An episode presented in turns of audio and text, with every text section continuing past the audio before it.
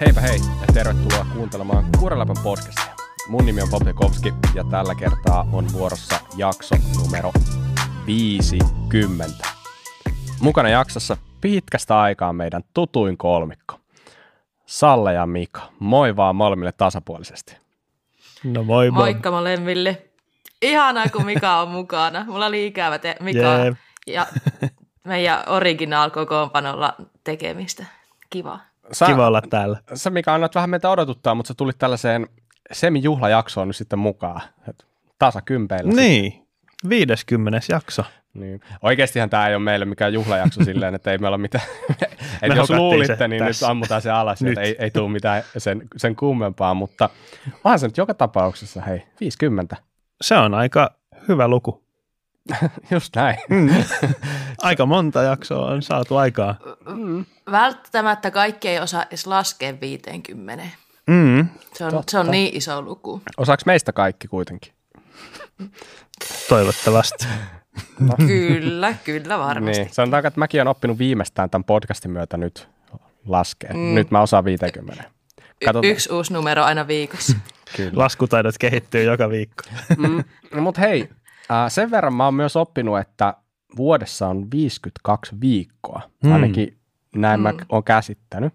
Ja mehän ollaan tehty joka viikko, siis y- ympäri vuoden, niin kuin aika niin kuin orjallisesti tätä hommaa, niin, niin tästä on aika helppo päätellä, että se 52 tulee aika pian täyteen. Mm, Mm, mm, Sitten on vuosi täynnä. Aikamoista. Niin, on kyllä kieltämättä. Aika siisti juttu. Kuraläppä täyttää yksi V. Mm. No on, onko meille tulossa jotkut ihan himobileet? Jaa. Vai, mm, En tiedä, mm. en tiedä. Katsotaan.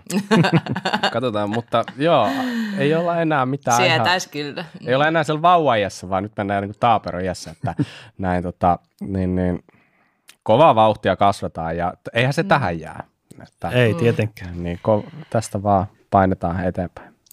Ei ole pakko kysyä, kun nyt on näin melkein vuosi jo painettu tätä, että varsinkin te, tehän siis aloititte tekemään kuraläppää ennen kuin mä oon ollut mukana tässä hommassa, mutta jännittääkö teitä enää mikin ääreen lähteminen? Vai onko tämä jo ihan silleen niin kuin ihan arkipäivää? Hmm. Aluksi ei, en, mua, mä en niinku tajunnut, että pitäisi jännittää ja nyt ei muutenkaan enää jännitä. Että ei oikeastaan missään vaiheessa. Mikä on kylmän viileä. Jos yhtäkkiä olisi se ihan dead inside. Joo. Jos yhtäkkiä olisi se pari tuhatta maastopyöräilijää siinä nenä edessä kuuntelemassa, niin sitten se voisi olla vähän eri tunnelma. Niin, niin, just näin. Siis, no ehkä mun pitää sanoa, että ehkä nyt viime aikoina on vähän alkanut tietyllä lailla niin kuin saamaan hommasta kiinni, että ei enää niin paljon jännitä, mutta aika pitkään se kuitenkin mm. se, aina se, että sä, tiedätkö, sä saat ne ensimmäiset sanat sanottua, niin Mm. siitä se sitten mm. lähtee liikenteeseen, mutta se, se aloittaminen niin ei ollut mitenkään hirveän helppoa aluksi. Mitäs Salla sulla? Mm.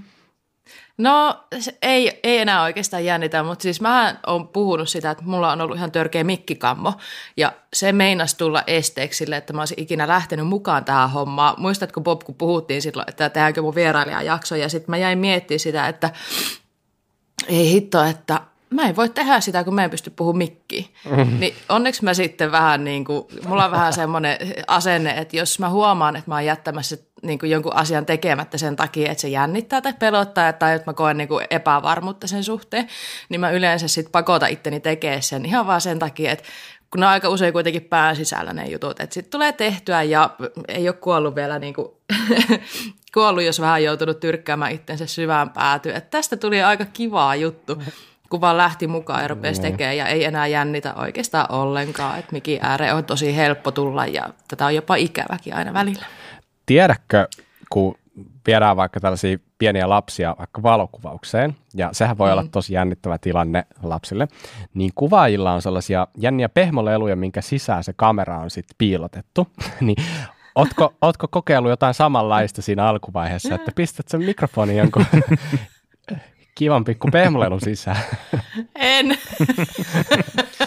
en, en, mutta aja, kuvittelin teidät kyllä alasti. Eikö se se toinen juttu, että en vaan. Aina sanotaan se, että jos jännittää, niin kuvittele yleisö alasti. En itse asiassa ikinä käyttänyt tuota keinoa, mutta, mutta kaikkia näitä keinoja pystyy käyttämään. Mm. No niin, kyllä. Vähän poske punottaa kuitenkin, että en tiedä uskoisiko vai eikö usko, mutta, mutta hei, mitä teille kuuluu näin yleisesti ottaen? Mika, nyt pitkästä aikaa, nyt mä odotan jotain todella hyvää vastausta. No joo, tota, Levo lähti, lähti tota eteenpäin uuteen osoitteeseen, että sähköpyörätöntä elämää tässä nyt ollut hetken aikaa. Että, ja niin kuin ennenkin, niin töitä ja dippatyötä ja niin päin pois. Ö, ai, aikaa ei ole kyllä ollut yhtään sen enempää kuin tota, silloin viimeksi, kun mä olin mukana nauhoittamassa, mutta on ehkä nämä muut asiat edistynyt nyt sitten niin, niin vähän tehokkaammin tässä viime viikkoina, kun ei ole tarvinnut niin monta tuntia viikossa uhrata tähän kuraläppään. No niin, hyvä, hyvä. Tärkeää, että jotain edistyy ja Kyllä. varmaan se myös tarkoittaa sitä, että jossain vaiheessa sitten sun elämän täyttää kuraläppä, kun kaikki muut. Aivan täysin. No, no ehkä perhe Katsotaan. Joo. Tota. Okei, okay, Salla, hei, mitä sulle? No vähän viime jaksossa sanoin sitä, että en tiedä onko tulossa kipeäksi. Kyllähän sitä kipeäksi nyt tultiin, mutta tota, niin, niin, ei pidä harmitella. Ei ole kuitenkaan mitään semmoista niin kuin mitään mega, mega juttuja, että ihan niin kuin sohvalla makaamisella on kyllä tota, pärjännyt. Viime viikosta ehkä voisi kertoa sellaisen jutun, että tosiaan mä tänä syksynä aloitin uuden työn uudessa työpaikassa ja viime viikolla käytin mun työkavereita – Laajavuoressa ajamassa bike parkia ja musta se oli ihan sairaan hauskaa. Eli tota, no heti, heti vinkkejä tähän, että jos, jos on bike parkkeja tai jotain paikkoja, mistä pyöriä pystyy vuokraamaan, niin koittakaapa järjestää työpaikalla tyhytoiminnaksi jotain pyöräilyä. Se oli ihan sairaan kivaa ja pakko sanoa kuitenkin myös se, että tämä ei ollut minun idea, vaan mun työkaverit itse pyyti, että voitko Aha. heidät ajamaan alamäkeen. Niin, niin se oli ihan sairaan kivaa ja sillä, sillä tota energialla ja innolla mä oon sitten pärjännyt tähän viikkoonkin, että niin tota, joo, hyvä kuuluu. Ja. Itse asiassa kun ton sanoi, niin viime viikollahan meidänkin työpaikalla käytiin tota, porukalla maastopyöräilemässä vähän. Että Kivaa. Vuokrattiin tuolta syklistä kymmenen pyörää ja aika mon, monella siellä mun työpaikalla on maastopyörä, että niin, mm. niin ei tarvinnut koko porukalle hankkia pyöriä ollut oikein mukavaa. Onko teidän työpaikan keskikä oikeasti joku 30V vai miten ihmeessä tämä on mahdollista? Koska musta tuntuu, että nykyään se on lähempänä 55-60V. Hmm. niin ihan oikeasti, mikä jengi se on niin kuin vaikka saallakin töissä, että lähdetään alamäkään. Mm. Ja musta tuntuu, että normaali niin kuin se reaktio olisi se, että, että no ei, ikinä viimeinen asia, mitä... Mm. niin, mm. niin, niin. niin, no siis joo, mä siis ymmärrän, kun mulle, mullehan tuli semmoinen olo, kun ne pyyti, että vietkö alamäkeä, niin mä olin se, että tietääköhän ne nyt, mitä ne meni pyytämään. Mm. Ja mä olin aliarvioinut sen, että miten, se, miten hyvin se tulee menee. Että mä olin vähän ollut, että no, katellaan nyt yhdeksän aloittelijaa, pyysin yhden kaverin mukaan, että nyt tulee aika iso ryhmä. Siis mä en tiedä oikeasti, että mikä tota jengiä riivaa, mutta ne ajoi siellä ihan niin kuin pienet eläimet. Yksikään ei kaatunut hississä. Oho, ja sitten ne ajoi siellä ja kaikki tietenkin omalla tasolla. Ja kannustin siihen, että jos jännittää, niin oikeasti kaikkea ei tarvi ajaa. Mutta siis siellä oli semmoinen, niin kuin, semmoinen innostus, että tota, en tiedä, aivan sairaan siistiä oli. Ja aika tällainen se on muutenkin työporukkana semmoinen tosi niin kuin innostuva ja ne lähtee tempauksiin mukaan paremmin, mitä mä ehkä joissain muissa työpaikoissa on kokenut, niin tota, aika siistiä. Mm. Mm. Kuulostaa kyllä vähän keskivertoa innostuneemmalta jengiltä. Mm. Mut mikä se on? Hyvä varmaan siellä painella duunia. Mm. Hyvät sulle. Kiva, kun kiva, kun on innostunutta porukkaa ja itsekin innostuu sitten entistä enemmän. Niin, niin kuinka monta portteria mm. siellä on tällä hetkellä pihassa ja kuinka monta siellä on sitten kuin ensi vuonna? ei, ei itse asiassa yhtään minun portterin lisäksi, mutta kyllä ne rupesi jo osa miettimään, että pitäisikö ostaa maastopyörä. Miten Mika on porukassa? Rupesiko siellä osa sitten haikaille pyörien perään? No, mähän on semmoisessa äh, firmassa kuin Exertus töissä. Meillä on semmoinen oma Exertus BC WhatsApp-ryhmä, jossa on toista kytä jäsentä kuitenkin semmoisesta alle 40 hengen firmasta, että Oho. aika moni harrastaa siellä kyllä pyöräilyä. Aika kiva. Kiva Joo. juttu. En tiedä, kyllä siellä Me... muutama fiilisteli. Siellä on aika paljon liikunnallista porukkaa muutenkin, että muutama fiilisteli, että voisihan sitä maastopyörää hankkia. Saa nähdä. Ihan mahtava. Niinpä. Saadaanko Miten... lisää jäseniä tuohon Exertus BC. BC-ryhmä, ihan ehdottomasti. Mites, mites Bob, miten sun työpaikalla, onko, onko teillä omaa BCtä ja tota, mitä, mitä sulle kuuluu? No ei ole oma, omaa BCtä, että lähinnä jokaiselta löytyy kyllä oma PC, mutta tota, se ei vielä hirveä, hirveä niin kuin, ole taimista hirveästä aktiivisuudesta, mutta tota, niin, niin mähän olen tehnyt viime aikoina siis sai pitkän aikaa niin yrittäjänä töitä, että mullahan on ihan niin kuin, voisi sanoa 100 prosenttia firmasta harrastaa pyöräilyä, mutta tota, niin kyllä siinä on vähän muuttuja, että on, on tota, myös sitten päiväduunissa ja siellä itse asiassa mä en ole ihan varma, mutta veikkaan, että aika, aika hiljasta. Näin, niin kuin, näin, mutta, mutta tota, kun tiedä, korona-aika, niin eihän mä tunne kaikkia, ketä siellä on töissä, että mm, ikinä nähnytkään mm. niitä, mutta, mutta joo, siis kuuluu tosi huonoa, ja tälleen. Tota, vi, viimeksi meni valehtelun puolelle, niin ollaan nyt rehellisiä kerrankin. et, tota, mä oon sairaana, niin kuin Sallakin. Sinäkin, niin, niin, et, tota, tai sellainen niin kuin flunssa, että meillä se kiersi, kaik, se tuli lasten mukana tuolta päiväkerhosta ja se on nyt, nyt sitten meikäläisen vuoro ja tälleen, mutta ei nyt mitään ihan mahdottoman pahaa, että tässä nyt nauhoitellaan kuitenkin niin ihan hyvä meininki ja ja tota, olkapää on siinä kuessa, että pari viikkoa vielä venataan ja parannellaan ja sitten katsotaan taas mitä tehdään, että tällä hetkellä ei ainakaan nyt, no sanotaanko, että on kaksi syytä nyt, että minkä takia ei tarvitse lähteä ajamaan hirveän kovaa, mutta mm. ei mulla nyt silleen muutenkaan hirveän kovia ajohimoja just tällä hetkellä ole, että jos jotain ajaa, niin, tai jos tästä tervehtyy ylipäätänsä tai flunssa lähtee, niin on ihan hyvin ajaa, se on se helppoja lenkkejä, ei mitään ongelmaa, mutta tällaista täällä tällä kertaa, mutta tota, ei, se, ei, ei, se, ei se mieltä niin kuin masenna kuitenkaan. Et ihan hyvä meininki. Mutta joo, tämäkin Kuralpan jakso, niin kuin oikeastaan kaikki tänä vuonna on tehty yhteistyössä Specialized ja Syklin kanssa. Ja on varmaan tutuksi tullut sulle, että tämä on ihan ilmasta kuunneltavaa, ei maksa mitään. Ja siitä me saadaan kiittää Spessua ja Sykliä. Ja Spessu on iso, pyörämerkki ja Sykli, yksi Spessun jälleenmyyjistä, joka toimii siis Seinäjoella Vaasassa ja verkossa sykli.fi. Noin. Hei, mitä tänään on tarjolla? Meillä on tiedossa muun muassa Jetin uusi sähköpyörä, ensimmäinen sähköpyörä. Mm. Se, sen lisäksi DaVinci Spartan HP ja otetaan pieni katsaus maailmankapin finaaleihin, jotka ajettiin tuolla USAssa, eli Kyllä. Snowsuussa.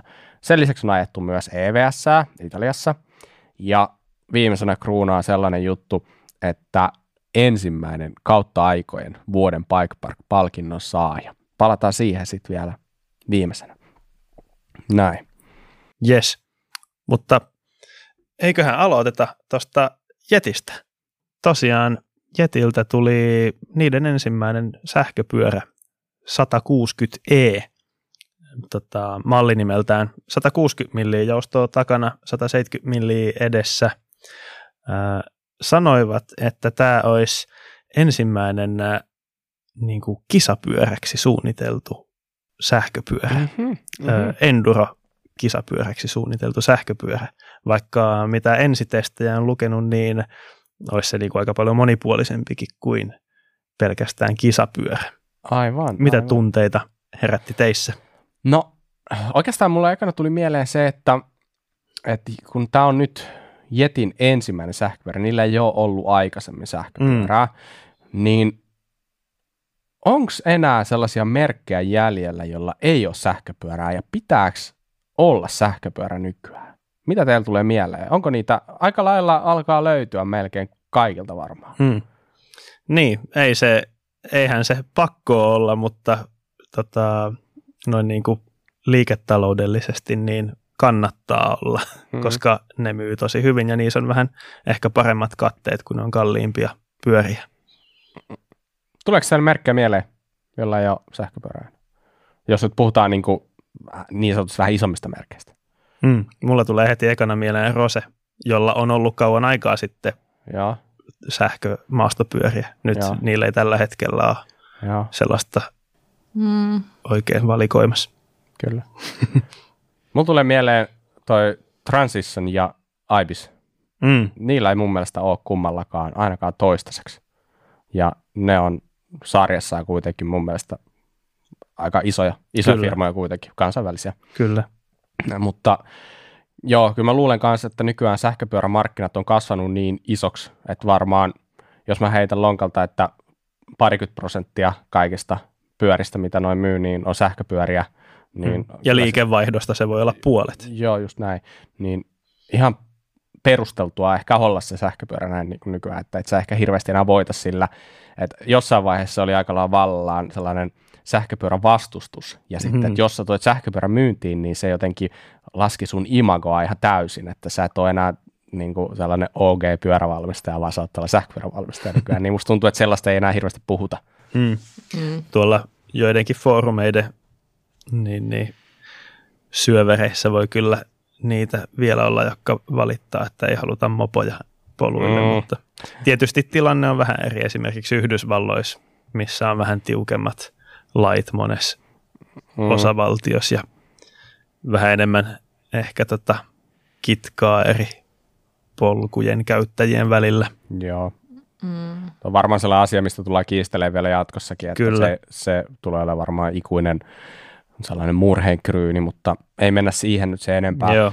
Mun mielestä tosi kiinnostavan näköinen pyörä ja kaikkien lukujen perusteella niin aika lailla sellainen spot on ja jonkin verran tietenkin tutustunut tuohon speksien valossa ja on saanut sellaisen käsityksen, että nyt tämä Jetin nimenomaan tähän sähköpyörään suunnittelema tämä Six Finity, tämä linkusto, olisi kuulemma tosi hyvä. Eli se on tällainen six bar ja, tai systeemi ta- kanssa ja toimii hyvin samalla lailla kuin niillä se aikaisem, aikaisemminkin ää, Switch Infinity-systeemi, mutta tässä ei ole niitä Kasima-liukuputkia siellä, mitkä löytyy vaikka SP 150, 130 ja näistä kaikista niin kuin nyky, niin kuin pyöristä, jotka on varustettu, tai jo- jossa ei ole moottoria, niin niissä on ollut vähän sitä ongelmaa, että niitä joutuu aika paljon huoltaa, koska ne kulu, ja niihin tuli ihan selkeätä kulumaa niihin kasimaputkiin. Eli se vaikutti vähän hankalalta sen huollon Mm. suhteen. Jetillähän on pitkään ollut tällaisia takajousituksen linkustoja, jossa on tosi paljon nivelpisteitä ja liikkuvia osia, että ja tämä on sen jatkoksi yksi Mm. lisää sellaisia, että Just näin, mutta mm. Tämä on selkeästi mun mielestä suunniteltu ehkä vähän fiksummin. joo, Eli tota, voisin kuvitella, että ja ka- kaikki järjen mukaan tämä on todella aktiivinen ja hyvä linkusto ajaa.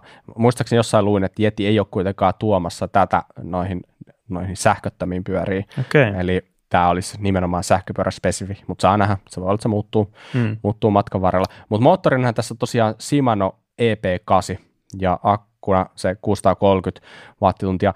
Hinta oli muistaakseni, siitä löytyi kaksi mallia. Toinen taisi olla joku, mä heitän nyt ihan lonkalta, joku 11 tonnia ja toinen sitten ehkä joku 13 tonnia tai Mm. jotain vastaavaa. Ja jos haluaa hi- Mm. hiilikuitukieko, niin voi sitten, mitä se oli, tonnin lisää laittaa, niin saa sellaiset Mm. mm. siihen. Että. Mitä olet tuosta hinnasta mieltä? Mm. Jeti on aina ollut tämmöinen dentist bike, vitsaillaan niin, monesti. se on että- kyllä totta. ne on, se on aika semmoinen premium-hintaluokan pyörä mm. kyllä. Mm. Mikäs siinä? Tota, ehkä en itse laittaisi ihan noin paljon rahaa, mutta tota, jos nyt miettii, mitä vaikka joku Trekin ja Spessun huippumallit sähköpyörä maksaa, niin samoissa hintaluokissahan siellä pyöritään. Että. Niin on toi varmaan ihan semmoinen selkeä päätös, että ei tehdä sitten niitä halvempia malleja, mm. vähän halvemmilla, halvempaan budj- tai pienempään budjettiin, mm. vähän edullisemmilla osilla. Ja tota, ihan varmasti sillä monet saadaan suljettua sitten mahdolliset asiakkaat niin ulkopuolelle. Ja mä olisin yksi niistä, että tuntuu mm. Aika isolta rahalta mm. laittaa. Mm. Siis se on ihan noin niin kuin, jos nyt mietitään tota, vaikka tuollaisia alle tuhannen euron pyöriä, niin se on ainakin semmoinen selkeä raja, missä monella valmistajalla on semmoinen linjaus, että ne ei halua sitä halvempia tehdä, koska sitten tulee niin paljon niitä, jotka ei ole yhtään perillä niin kuin, ne oikein harrasta maastopyöräilyä ostaa niitä ja ne ei halua välttämättä sellaisia, jotka sitten vie resursseja asiakaspalvelulta. Hmm. Että semmoista ö, ajattelutapaa on myös hmm. kuullut. Kyllä. Mm, ja, mutta Tämä on nyt vähän just... eri mittakaava tai eri hintaluokas, niin. mutta ehkä vähän samanlaista. Niinpä. Mm, tietenkin Joo, noinhan mm. se varmasti menee, mutta tulee vaan semmoinen olo, että toivottavasti pyöräilyssä myös nähtäisi jatkossakin se, että pyöräily ei välttämättä tarvi olla kiinni sun varallisuudesta, että onneksi on sitten niitä valmistajia, jotka tekee myös niitä halvempia Kyllä. pyöriä, että niin kuin ihmiset pääsee sitten harrastaa, mm. vaikkei mm. ole niin kuin tonnia mm. tai tuhansia irrottaa niihin pyöriinsä. Niin. Juuri näin. Se on kyllä ihan totta, siis toi on kallis, mutta siis eihän toi ole kallein markkinoilla. Sitähän mm. esimerkiksi Pessullahan löytyy niitä 15 tonnin pyöriä. Niin. Ja tälleen, että siihen nähden joku voi sanoa, että toi on halpa. mutta, mutta taas sitten, jos itse vertailee, niin, vertailee, niin ajattelee helposti, että, että sä vertaat sähköpyörissä tavallaan saman moottorin omaavia pyöriä keskenään. Niin jos sä mietit, että sulla on sama moottori kuin jossain vaikka 5 tonnia maksavassa pyörässä, jossa voi olla ihan samat osatkin mm. ja sama akku, niin on se tietenkin vaikea perustella, että mikä se kuusi tonnia tässä välissä. Että okei, sulla voi olla kuiturunko, toisessa voi olla alumiinirunko, okei, siitä voi perustella ehkä tonni. Sitten jotain muuta, mutta se kuusi tonnia on aika vaikea perustella siinä välissä. Että on se silleen, mutta totta kai normaaleissa pyörissäkin niin hyvin vaikea sun on niin kuin löytää sellaista minkäänlaista säännönmukaisuutta siinä hinnoittelussa, että vaikka se on samat osat kahdessa eri pyörämerkissä, niin toinen maksaa enemmän kuin toinen. Ja mm.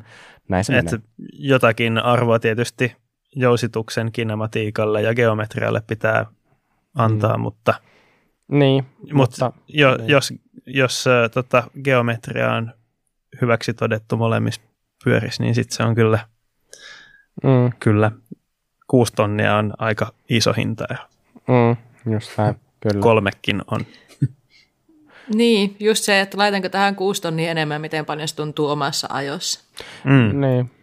Tai ostakko tästä, niin kuin, ostako kaksi samalla sillä varustettua toisen merkkistä pyörää ja lähdet vielä vaimon kanssa niillä pyörillä johonkin pyöräreissulle sen samalla mm. hinnalla, mitä sä maksat mm. tästä yhdestä. Niin, mm. niin, mm. niin. Onko tämä vähän samanlainen keskustelu, että ostatko Skodan vai Porschen?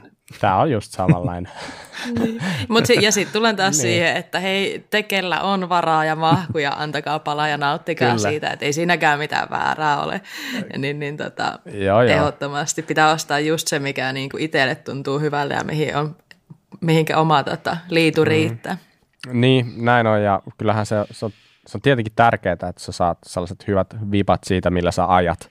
Niin mm-hmm. toisille se on oikeasti se canyoni, toiselle se on vaikka trekki, kolmannella se on jeti, se voi olla ihan mitä vaan. Mm. Mutta anyway, niin, niin, niin. nämä on tällaisia, ja vaihtoehtoja pitää olla, muutenhan taas tylsää. Juuri mm. näin. Mutta Niinpä. joo, siis toi tavallaan se Sixfinity-systeemin idea on se, että se alin linkku, niin mitä pidemmälle joustossa mennään, niin se vaihtaakin sen tavallaan suunnan, eli siinä pystytään tehdä siitä tavallaan sit jouston alkuvaiheesta niin kuin poljettavampi, kun taas sitten loppuvaiheessa se muuttuu niin kuin yhä aktiivisemmaksi. Ja se, mikä tuossa oli mun mielestä ihan jees, niin siinä pystyy sitä joustuksen progressiivisuutta muuttaa sillä chipillä. Eli siinä oli musta 25, 30 ja 35 pinnaa se, joka on musta niin kuin, se on ihan siisti muoti, että siinä niin flip-chipillä saadaan muutettua sitä progressiivisuutta. Mutta tota, uh, mitä, mitä mieltä olette sitä ulkonäöstä? Salla, sä olit se meidän ulkonäkö vastaava. no mun mielestä tämä ulkonäkö on, tää on helppo katella tätä pyörää. Musta tämä on hyvän näköinen pyörä. Mä harmittaa se, että ö, kuluttajille ei tullut vaihtoehdoksi sitä tiimiväriä. Musta se mm. tiimiväri on jotenkin ollut siisti, mikä on se kaksivärinen semmoista turkoosia ja keltaista. Että noi kuluttajapyörät on sitten no mä meinasin sanoa, että yllättävän yksinkertaisia, mutta siis jetin näköisiä, yksivärisiä. Niin, niin tota, eikö se ole ihan linjassaan sitten noihin niin kuin jetin muihin pyöriin? Joo, ehdottomasti. Kyllä. Yes, no hei. Seuraavaksi otetaan muutama sana sellaista pyörästä kuin Devinci Spartan HP.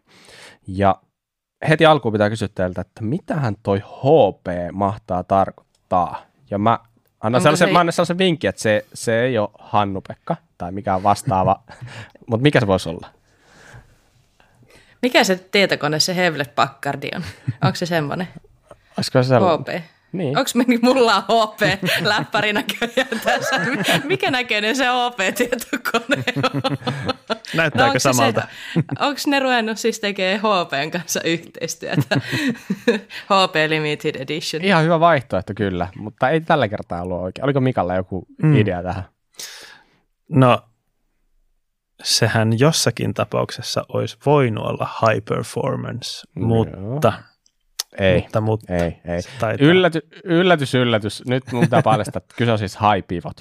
Kyllä. Eli klubi on saanut uusimman jäsenensä ja Devintsi Spartan tosiaan julkaistiin, että tämähän ei ollut mikään hirveä yllätys. Tämä on ollut evs jo pari kuukautta ihan niin kuin röyhkeästi ajossa niin sanotusti. Mutta kyseessä on siis 29 renkailla varustettu pyörä. Tässä jousto kanssa edessä 170, takana 160. Ja mitä tuosta nyt voisi sanoa? Aika lailla niin kuin hyvin keskiverto geometria, hyvin normaali. Et niin kun, jos nyt voi sanoa, että haipivottikin alkaa olla aika normaali. Ei se nyt ole mitään hirveän erityistä. Melkein alkaa olla nyt, jos enduropyöhän julkaisee ilman haipivottia, niin se on melkein isompi yllätys. Totta. Y- yllätys vai on. helpotus? Niin. Mä mietin tänään, että onko se yllätys vai helpotus. Mm. Niin, en ole no, vielä itse oikein varma, mm. että kumpaa mieltä mä Mähän olen joskus joitakin viikkoja sitten sanonut, että mä melkein mieluummin otan ilman tota haipivottia, koska mä haluan mm, vähän yksinkertaisen. Mm. Samoin vähän, vähän tota, mua häiritsi siinä Jetissä se, että siinä on niin paljon liikkuvia juttuja. Aiemmin oli vielä enemmän ja tuossa Xfinitis kanssa, että, että tota, Eli single pivot mm. Mikalle. No, miksei? Miksei, mm. joo, miksei. Siis toimii sekin. Mm. Mm. Mutta joo, siis näyttää ihan oikein asialliselta. Kerrotaanpa nopeasti, että miksi haipivot, Mika? Mm. Sillä saadaan tota, tehtyä toi takajousituksen kinematiikka sille, että saadaan taka-akseli liikkumaan joustomatkan aikana taaksepäin, jolloin se tota, teräviä tai ylipäätään iskuja ottaa vastaan tavallaan paremmin. Ja silleen, että tota, se ei vedä ketjua kammista taaksepäin, eli ei tule tuota pedal kickbackia, kun se kiertää sieltä nivelpisteen kautta ylhäältä se ketju. Eli sen ylimääräisen rissarullan kautta, mm. jota sanotaan Saanko, pylpyräksi.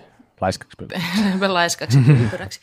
Saanko mä kysyä tässä tota, ihan Da Vinciin liittymättömän kysymyksen, mutta mulle jäi mieleen jotain, kun mä kattelin tuossa noita DH-kisoja ja siellä kun yhdeltä kuskilta, kenellä oli tämmöinen haipivottipyörä, niin katkes ketju mm-hmm. ihan lähdössä. Joo. Niin sitten siellä niin Rob Warner ja Elliot Jackson mietti sitä, että kun on puhuttu sitä, että pyörät toimii paremmin ilman jopa paremmin joskus ilman ketjua, mutta se ei päde haipivot pyöriin, niin mikä, minkä takia? Miksi haipivotti ei sitten? Me sitä mä en niin ymmärtänyt, että miksi haipivotti sitten ei toimi. No siis haipivotti tavallaan tuo sen hyödyn, mikä myös ilman ketjua ajaminen tuo. Eli se ketju ei ole siinä häiritsemässä sitä takajousituksen kinematiikkaa, kun se kampien, siis eturattaan ja taka-akselin välinen etäisyys ei, ö, tai siis sehän muuttuu, mutta kun se menee sieltä sen haipivot rattaan kautta, niin se tota, poistaa sen ketjun mm. tota, vaikutuksen mm. siihen takajousitukseen. Kyllä, eli siinä ei käytä pedal oikeastaan ollenkaan. Että se, niin. se, että se viedään se ketju sen idler pullin kautta, sen rattaan kautta, niin sillä pystytään aika hyvin eliminoimaan se ketjun vaikutus siihen taka, mm. takapään toimintaan. Mm. Mutta tuohon to, liittyen kyllä niin muistaakseni edelleen kuulin, että tämä kyseinen kuski, eli Kate Edwards, eikö näin?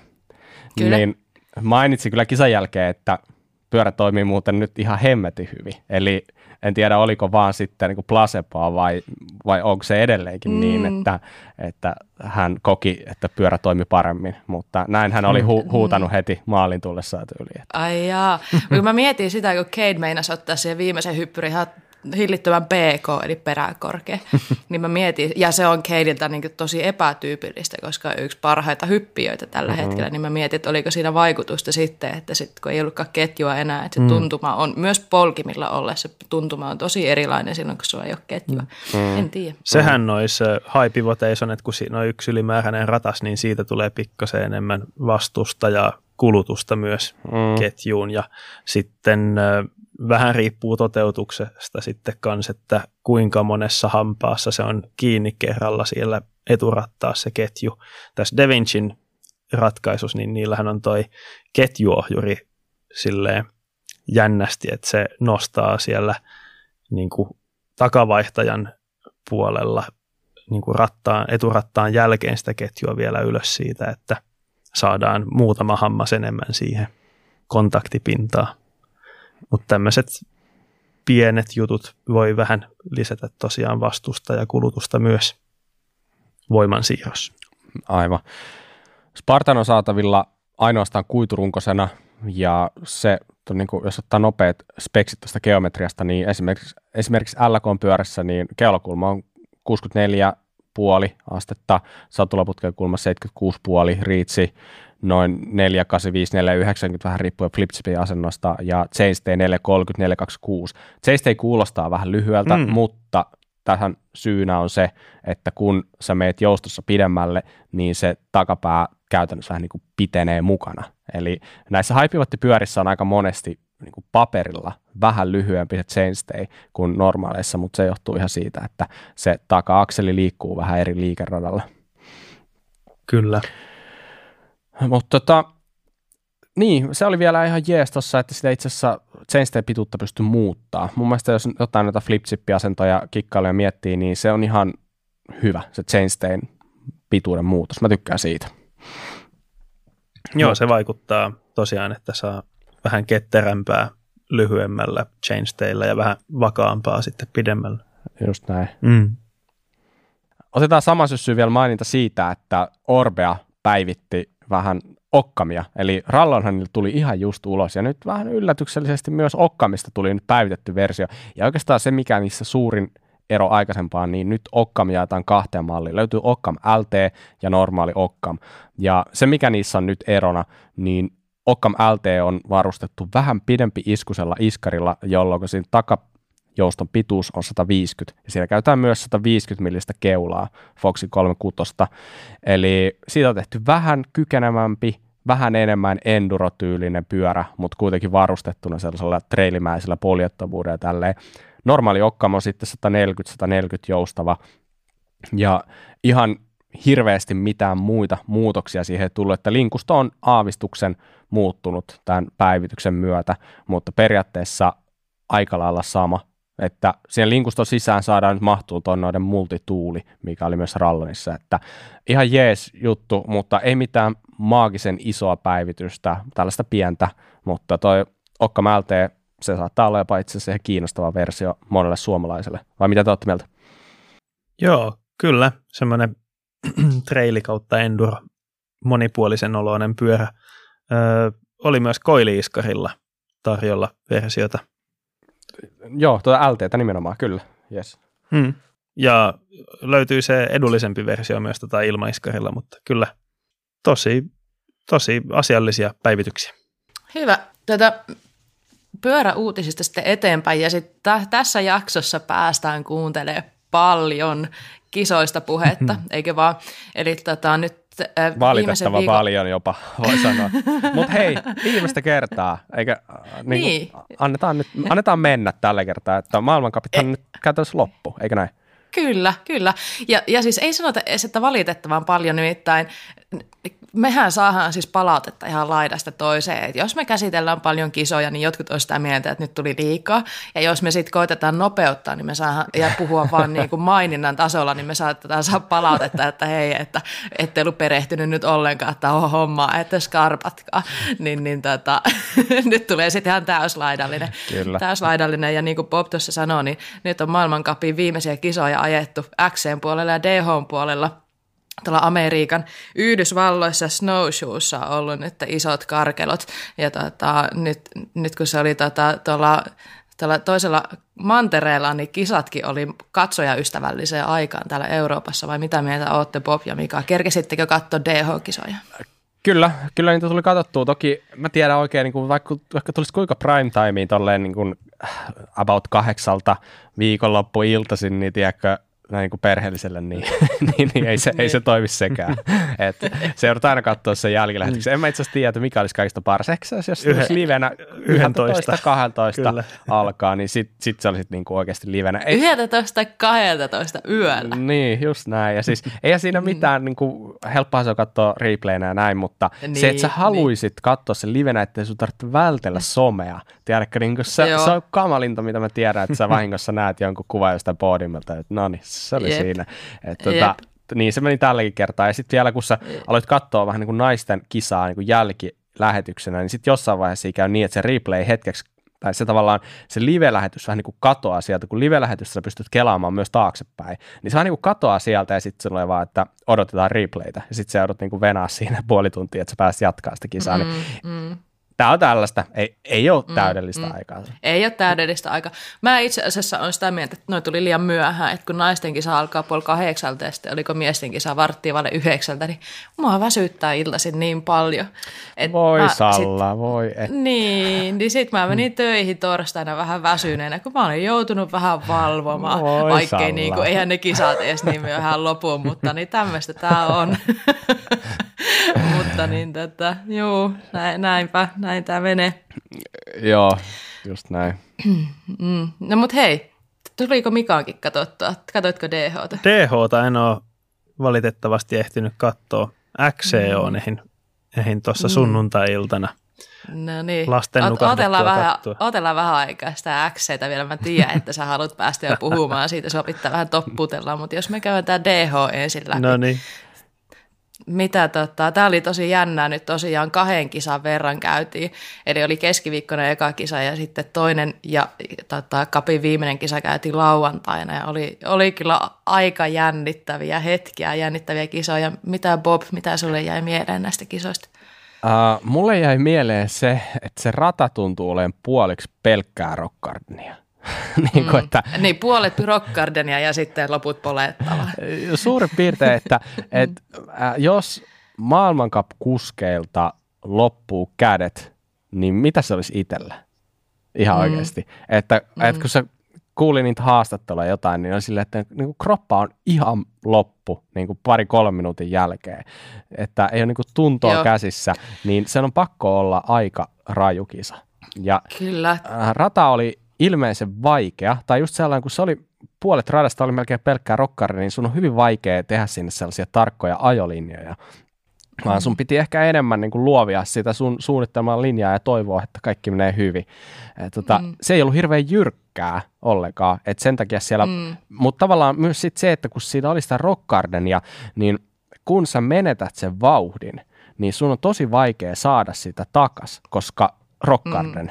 Että vaikka niin kun, eli toisin sanoen, että mun mielestä niin kuin sellainen selkeä teema tuossa oli se, että kuka pystyy ylläpitämään vauhtia kaikista parhaiten vaikeassa kivikossa. Et, mm. et se oli mulla niinku sellainen selkeä, niinku, mitä huomasin, että nyt tämä onkin niinku erilainen kisa kuin nämä Euroopan jyrkät kisat, mitä täällä ajetaan. Mm. Niin, Just näin. Kyllä. Mitä sulla nousi mieleen? No samo, samoja juttuja kyllä, että nyt oli tuommoinen tota, tosi fyysinen kisa ja kyllä mun jotenkin niinku, sympatiseeraan tosi paljon norjalaista Mille Jonesettia, joka keskiviikkona hänellä tota, tuli punainen lippu kesken raniin ja sitten samaten myös silloin lauantain kisassa. Eli Millehän on siis joutunut tekemään useamman kisaranin. Jos muut tekee kaksi kisarania tuommoisessa tuplakisassa, niin hän teki neljä. Et on aika tiukka juttu, että joutuu mennä, to- ja varsinkin nyt me ei muista sitä keskiviikon kisaa niin tarkkaan, mutta että siinä lauantaina, niin hän pääsi ihan melkein jo loppuun mm. asti, ja sitten hänet liputettiin, että nyt pitää keskeyttää, siellä tuli aika pahan näköinen loukkaantuminen, sitten takaisin kauheita kyytiä ylös ja sitten uudelle ranille, kun mm.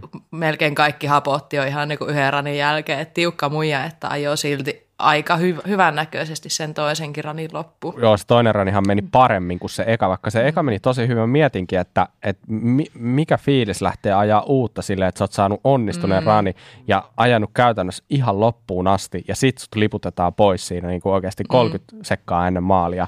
Niin ja siis hyvin pienellä huililla, niin veti mm. ihan mielettömän hyvän lasku, että, että nyt kun nostit ton Mille Johnsetin esiin, niin mun mielestä siinä on naisten puolelta yksi sellainen, joka on nostanut tasoa tänä vuonna ihan merkittävästi. Että jos kaksi pitää valikoida, niin Mille Johnson ja Camille Balance. Siinä on kaksi tällaista, jotka saa multa sellaisen tsemppipalkinnon tältä vuodelta. Mutta sinällään Kamilha oli jo viime vuonna aika kovaa, että nyt kaikki vaan ootti, että se niinku toistaa sen tälle vuodelle. Että... Mm, mutta se, se teki se tänä vuonna joka kisassa. Kyllä, se on totta. Että Joo. se, sen niinku keskimääräinen taso on ihan eri. Ja mitä se on ensi vuonna? Ihan oikeasti. Mm. Se voi ensi vuonna vaikka voittaa maailmankapi. Ei olisi mikään yllätys mm. enää. Mm. Et niin kuin, mm. on, on kyllä niin kuin todella siistiä nähdä. Ja toi, siis tämä Mille Johnson, Johnson on norjalainen. Toki taitaa asua mm. Briteissä. Mutta tota, todella, Ainakin osittain. Ainakin osittain varmaan. Mm, kyllä se Norjassakin viettää paljon aikaa. Mm. Ajaa Athertonin tiimissä ja tai Atherton mm. Continental-tiimi taitaa olla virallisesti. Niin tosi, tosi jees, kyllä. Mutta tota, tosiaan kaksi kisaa ajettiin ja ratahan ei ollut ihan täysin sama. Et kä- käsittääkseni noin niin kuin 20 prossaa muutettiin rataa siihen jälkimmäiseen. Eli tavallaan se, että tuo tosi rankka viikko, viikko he ajaa niin kuin kuusi päivää käytännössä samaa rataa, hinkkaa sitä, joka on vielä fyysisesti tosi raskas rata, niin musta tuntuu, että siellä oli aika moni ekakisan jälkeen niin hapolle, ettei ne edes jaksanut hirveästi käydä harjoittelemassa mm. tätä uutta rataa. Ja sitten tuli taas nämä, niin kuin, nämä aikaajot sitten tähän mm. kakkoskisaan, niin sitten siinä kävi niin, että Tipo Daprela, niin sehän loukkaantui siinä jälkimmäisessä aikajossa. Ja mä veikkaan, että se johtui siitä, että se ei ollut ihan yhtä tarkasti pystynyt käydä kattoon niitä uusia linjoja, vaan luotti vähän siihen, että niin kuin, kyllä se kyllä se varmaan niin kuin siitä. Ja veti ihan hirveällä raivolla ja sitten kävi tosi pahasti. Mm-hmm. Kaatui ja siitä mur, murtu nilkka, murtu peukalo ja äh, kaverihan johti aika isostikin maailmankappia ennen kahta viimeistä kisaa. Ja nyt kahdessa viimeisessä kisassa, niin molemmissa, ekassa kisassa hän hajosi kiekko, ja toisessa kisassa niin kuin ei päässyt aikaa jo pidemmälle, niin lopputuloksella oli nolla pistettä kahdesta viimeistä kisasta, ja sehän tarkoitti mm. sitä, että hyvinkin varmana pidetty voitto, kokonaiskisan voitto, niin vaihtunut kakkosia sitten lopulta. Mm. Mitä luulet, miten niin kuin nuorella jätkellä, se on tyyli 22-vuotias, olisiko? Nyt mä heitän ihan lonkalta, mutta jotain tollasta. Niin mitä luulet, mitä, minkälainen paikka tollainen? Mm. No on se totta kai tosi harmittava paikka, mutta niin tota, toisaalta sitten taas tietää sen, että hänellä on niin paljon vuosia jäljellä vielä, että kaikki, ketkä kisaa, niin joo, ne kyllä tosi harmittavaa, mutta kyllä ne tietää myös, että sitten kun käy tuommoisia juttuja, niin sitten se peli on ohi ja ruvetaan katsoa vaan seuraavan kautta. Että ehkä siellä tullaan vielä kovemmalla innolla sitten ensi kautta ja halutaan varmistaa sitten, että siellä menee kaikki hyvin oppimisen piikki. Tietenkin se, että kaatuu siellä, se oli semmoinen kohta, missä jotkut muutkin mennessä kisassa kyllä kaatua. Et siellä oli tosi hankalia niitä kivi, kivipaikkoja, mutta että onko siitä jotain mitä oppia ja sitten viiä varmuutena sinne ensi kauteen, niin toivottavasti näkee asia ennemmin niin kuin, että jää hirveästi märehtimään sitä asiaa.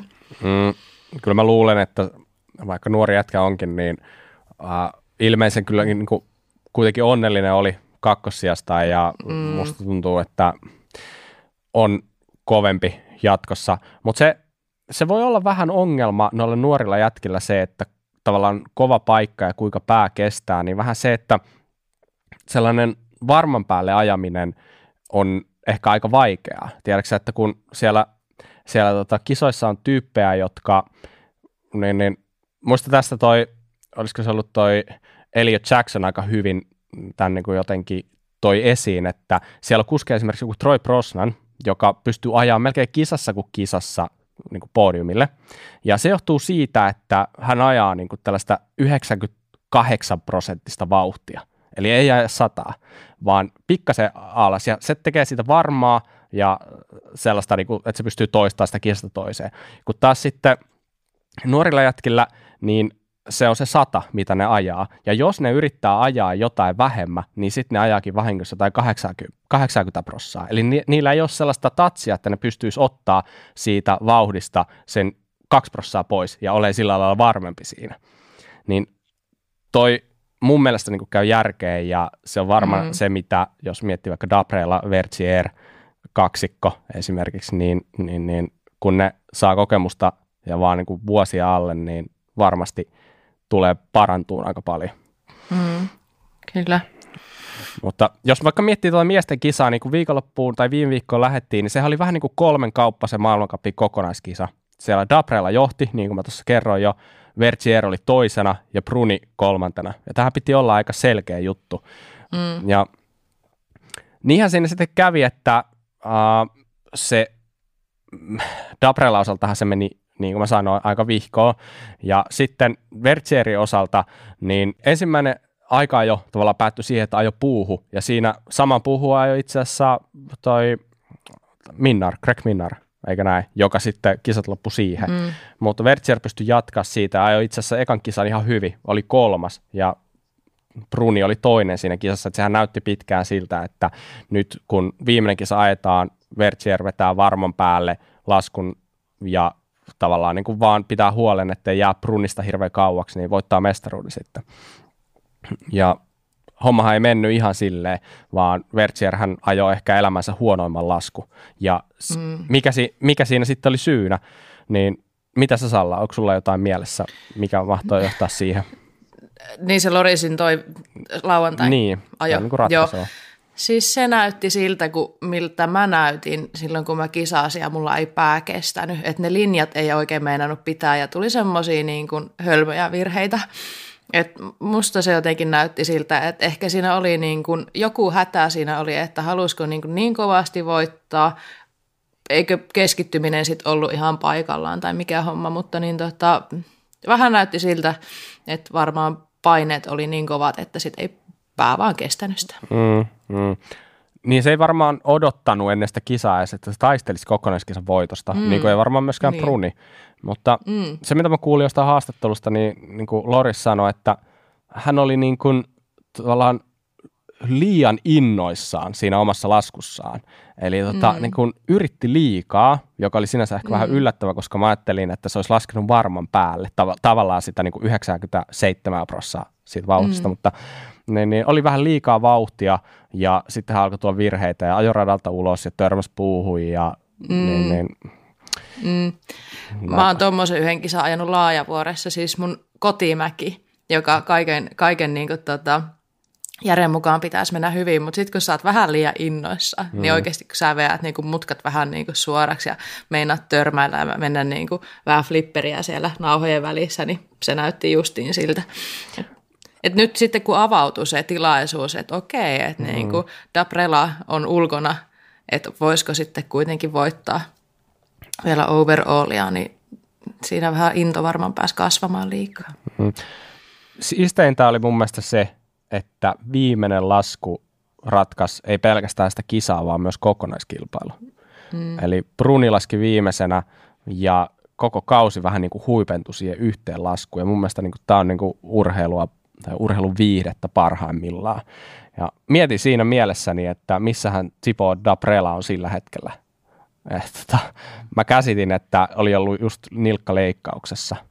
Mm. Ja, tota, niin, niin, saattaa olla jossain, jossain tota, sairaalahuoneessa, mutta ei, hänhän oli, hän tuli just suoraan noiden kisojen jälkeen, kun hän pääsi vielä podiumille. Mm. hän saattoi olla joku tulossa paikalle, tai sitten oli jo paikalla tuon Brunin Joo, just laskuaikana. Mm. Kyllä. Mut se on muuten jännä noista, kun mietti, puhuttiin noista paineista ja kuinka niitä kestää, niin Loiko Brunihan on sanonut, että hän on parhaimmillaan silloin, kun hän on viimeinen lähtiä. Että hän pystyy niin kuin psyykkaamaan itsensä niin hyvää kuosia sillä. Ja niinhän siinä kävikin sitten. Eli se oli mun mielestä niin kuin omaa luokkaansa heti alusta ja ajeli silleen niin kuin prunimaisesti niin kuin tosi tarkasti ja tosi kuin rauhallisesti kuitenkin. Ja tota, vähän jopa niin kuin varmistelun makua siinä lopussa ja pikku takakorke tyylisesti siihen viimeiseen hyppyykin, mutta tota, mun mielestä ansaittu voitto ja niin, niin kyllä mestari on mestari, ei siitä mihinkään pääse. Tuliko miesten puolelta jotain muita huomioita, mitä, mitä tota haluat tehdä? Ainakin mun mielestä oli siistiä, että Rhys Wilson voitti sen ensimmäisen kilpailun. Mm, oli ensimmäinen kyllä. maailmankapin voitto hänelle. Et, tota, todisti itsensä nyt ensimmäistä kertaa maailmankappitasolla, että pystyy voittaa. Ja mm. oli tulossa hyvää vauhtia, en tiedä vaikka olisi tullut voittoakin siinä toisessa mutta silti tippui ketju siinä ihan lopussa. Joo. oli vähän ehkä sille antikliimaksi. Mutta olihan siellä niin kuin paljon, paljon siistejä juttuja. Ei tässä niin kuin aika riitä puhua niistä kaikesta. Että, mm. Mutta pakko nostaa tietenkin se, että Mick Hana ajoi viimeisen kilpailunsa. Ja se on ajanut joku 18 MM-kisaa, eli se on ollut aika pitkään mukana. Sillä on pari MM-hopeeta vissiin ja paljon hyviä kisoja, mutta mulle se on niin kuin aina ollut siellä. Se on, niin kuin, se on aina ollut. Niin nyt on jotenkin hassua, että niin, niin, nyt on niin kuin Tracy Hanahan poissa ja Mick Hanahan poissa. Että, tai no ei ne poissa, mutta ne kisa. ja, tota, olisi aika tyylikästä ja aika koskettavaa se siihen viimeiseen hyppyyn se Suicide No Handeri vielä ja tota, mm. paidassa oli kaikki Kyllä. kisat, mitä hän on ikinä ajanut niin, niin kuin kirjailtuna, niin aika hattu päästä sille miehelle, että ilmeisen, en ole ikinä henkilökohtaisesti tavannut, mutta ilmeisen mukava mies. Ei kukaan siitä ikinä puhu mitään pahaa. Kyllä, ja kun kuuntelin sitä, kun hänen viimeinen lasku oli ja sitten kuuntelee sitä, että kun kommentaattoritkin melkein herkistyy, niin kyllä se mm. huomaa, että miten iso juttu se on ollut ja on tota, semmoinen tykätty suuri henkilöhahmo tässä tässä lajissa. Ihan samalla tavalla kuin naisten puolella Emili Siegenthaler ajoi kanssa viimeiset kisansa, niin myöskin sitten hänelle oli tota, naiskuskit järjestäneet omaa, omaa tota juhlaa jo silloin Sveitsin puolella.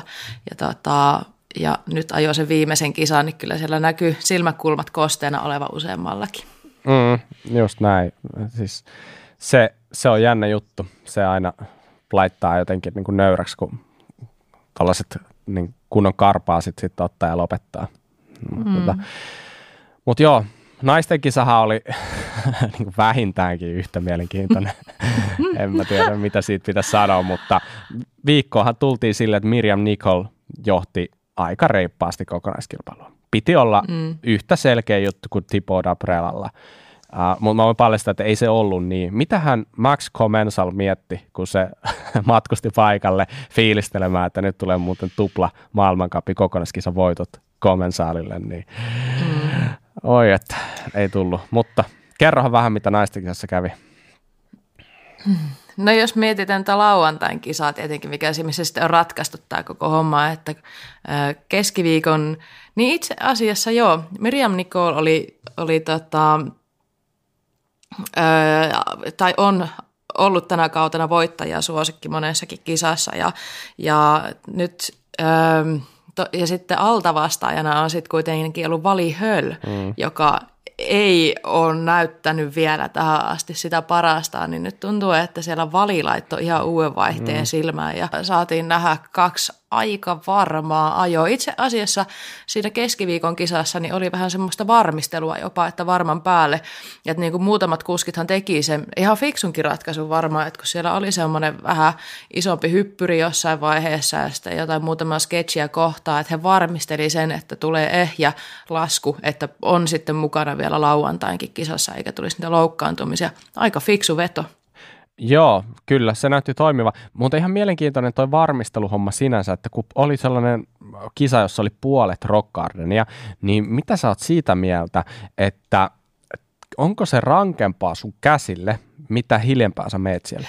On, tietyllä tapaa kyllä, että okei, toi vauhti, mitä he menee tuolla, niin mä en tiedä siitä yhtään mitään, että mm. miten rankkaa se on ja jos ottaa naksun pois, että onko se rankempaa vai kevyempää.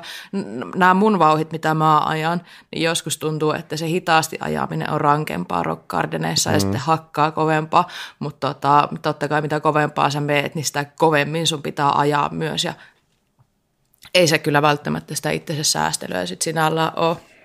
Mm, niin, aivan. Mutta joo, sama juttu. Valihöl ajo varman päälle, ajo tosi hyvän laskun, hyvän ajan.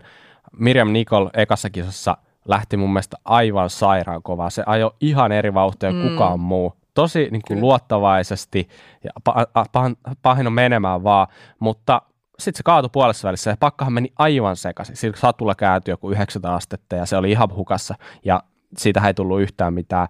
Et vaikka itse asiassa neljänneksi taisi sitten lopulta päästäkin siihen mutta se otti varaa 15 sekkaa takkiin siitä hetkestä eteenpäin.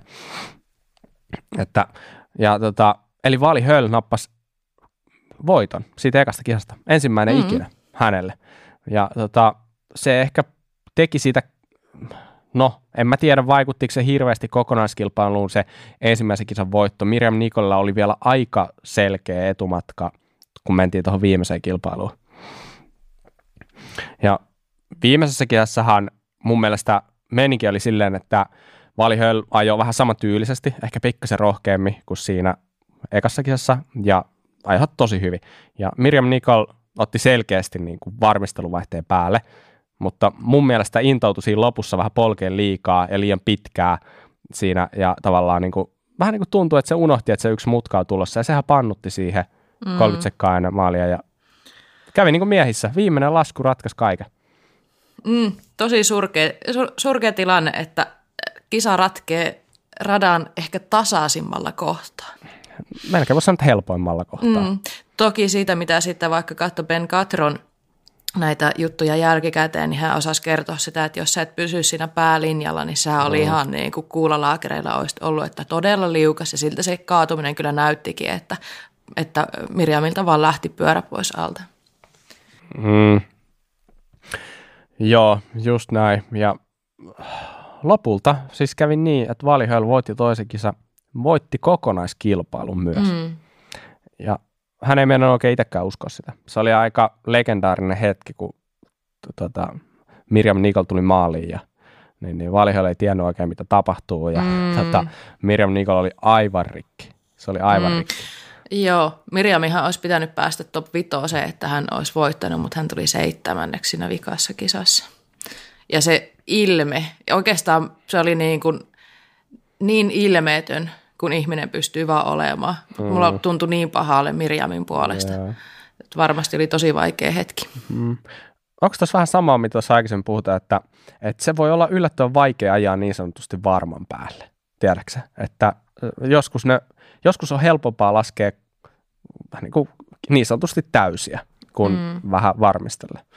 Mä veikkaan, että siinä voi olla vähän jotain tällaista takana, että ei se ole niin helppoa, mitä ajattelee, että se on varmistelu. Tälle. Mm. Mutta niin, siinä aika lailla sitten paketoitiin se homma. Eli lopulta sitten Vali Höl oli kokonaiskisan voittaja ja Miriam Nicol taisi olla toinen ja mm. Camille Balance kolmas, eikö Joo, näin? Kyllä. Ja miehet nyt tulikin tuossa jo todettu, että Loic Bruni voitti, Tipo Daprella oli kuitenkin toinen kokonaiskiassa ja Loris sitten kolmas. Mm. Tällainen kausi tällä kertaa. Että, mm. Oli aika hyvä kausi ja etenkin päättyi parhaalla siisteimmällä mahdollisella tavalla, riippumatta nyt siitä, että kuka voitti ja kuka ei, mutta ainakin mm. saatiin jännittää. Todella jännittävät kisat oli kyllä, ja taas ottaa ensi vuotta ihan innolla. Nyt on pitkä talvi, pitkä talvi eessä ja tota, odotellaan sitten taas en, ensi vuoden kisoja. Ja tietenkin ennen ensi vuoden kisoja on tiimiuutiset ja tiimihuhut, mitä on myös kiva ne seurailla. On, ne on parasta huvia talven synkkinä hetkenä. Mm. Sitten mennään Yes, Pääsenkö mä nyt kertomaan? Nyt sä saat, saat luvan puhua. Oliko vaikea odottaa? no kun mulle ei ollut oikein mitään sanottavaa DHsta, kun mä en ollut kattonut kisoja, mm. niin, niin joo. Tota, Snowshoessahan siellä Yhdysvalloissa ajettiin myös short trackia ja XCOta. Tosiaan viime viikonloppuna short trackista nyt ei ehkä ole niin hirveästi sanottavaa. Se on niin lyhyt kisa, että siellä aika lailla niin, niin isos joukos tykitettiin täysiä ja loppukirikamppailuksi meni aika tasaista sekä miehissä että naisissa. Naisissa Evie Richards oli vahvin tota, ja Jolanda Neff hävisi pari sekuntia ja ruotsalainen Jenny Riesveds oli hienosti kolmas. Mm. Miehissä aika samantyylisesti loppukirikamppailuksi meni ja Viktor Koretski oli siellä vahvin ja seuraavina Henrique Avansini ja Filippo Colombo. Mm.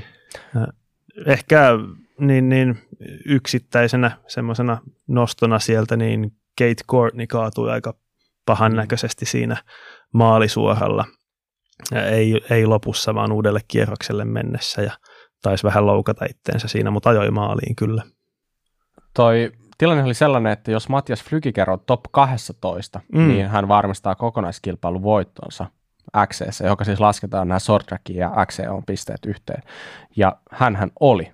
Kyllä, se oli viides ja tosiaan varmisti siinä, mm. siinä kisassa maailmankup-voiton. Ja Luona Lecomt ei ajanut ollenkaan mm. tuolla, koska se oli jo edellisellä maailmankup-kierroksella varmistanut kokonaiskilpailun voiton.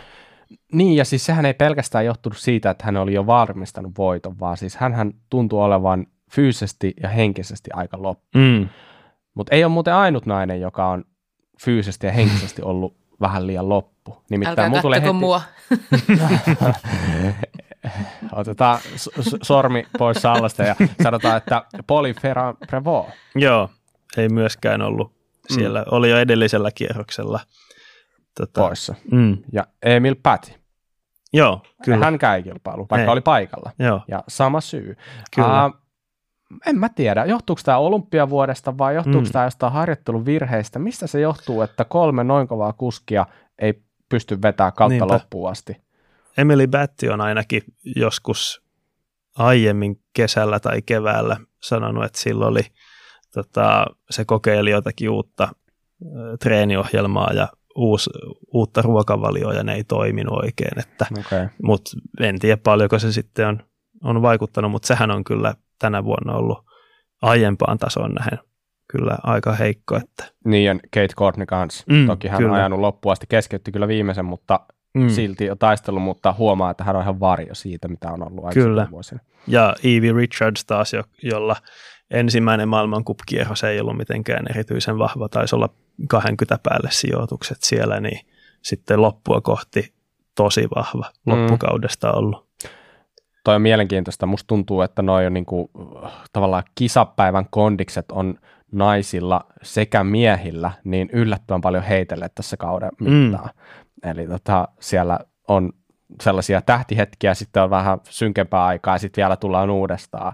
Niin hyvin, hyvin jännittävä kausi sen puolesta, että hyvin vaikea ennustaa, että kuka pärjää ja kuka ei.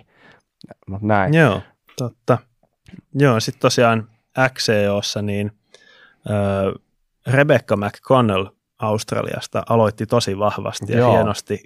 Se oikein kisa. innostui. Joo, ja sehän on tosi pitkään ollut siellä niin kuin Väh, top 10 sijoilla ajellut joo, ihan siinä, siinä lähellä. terävimmän kärjen takana justiin ja siinä mä jo toivoin, että se voittaisi, mutta sitten tuli rengasrikko aika alussa ja Evie Richards pääsi ohitte ja sitten se ajoi ihan soolona loppukisan aika ylivoimaisen mm. voittoon.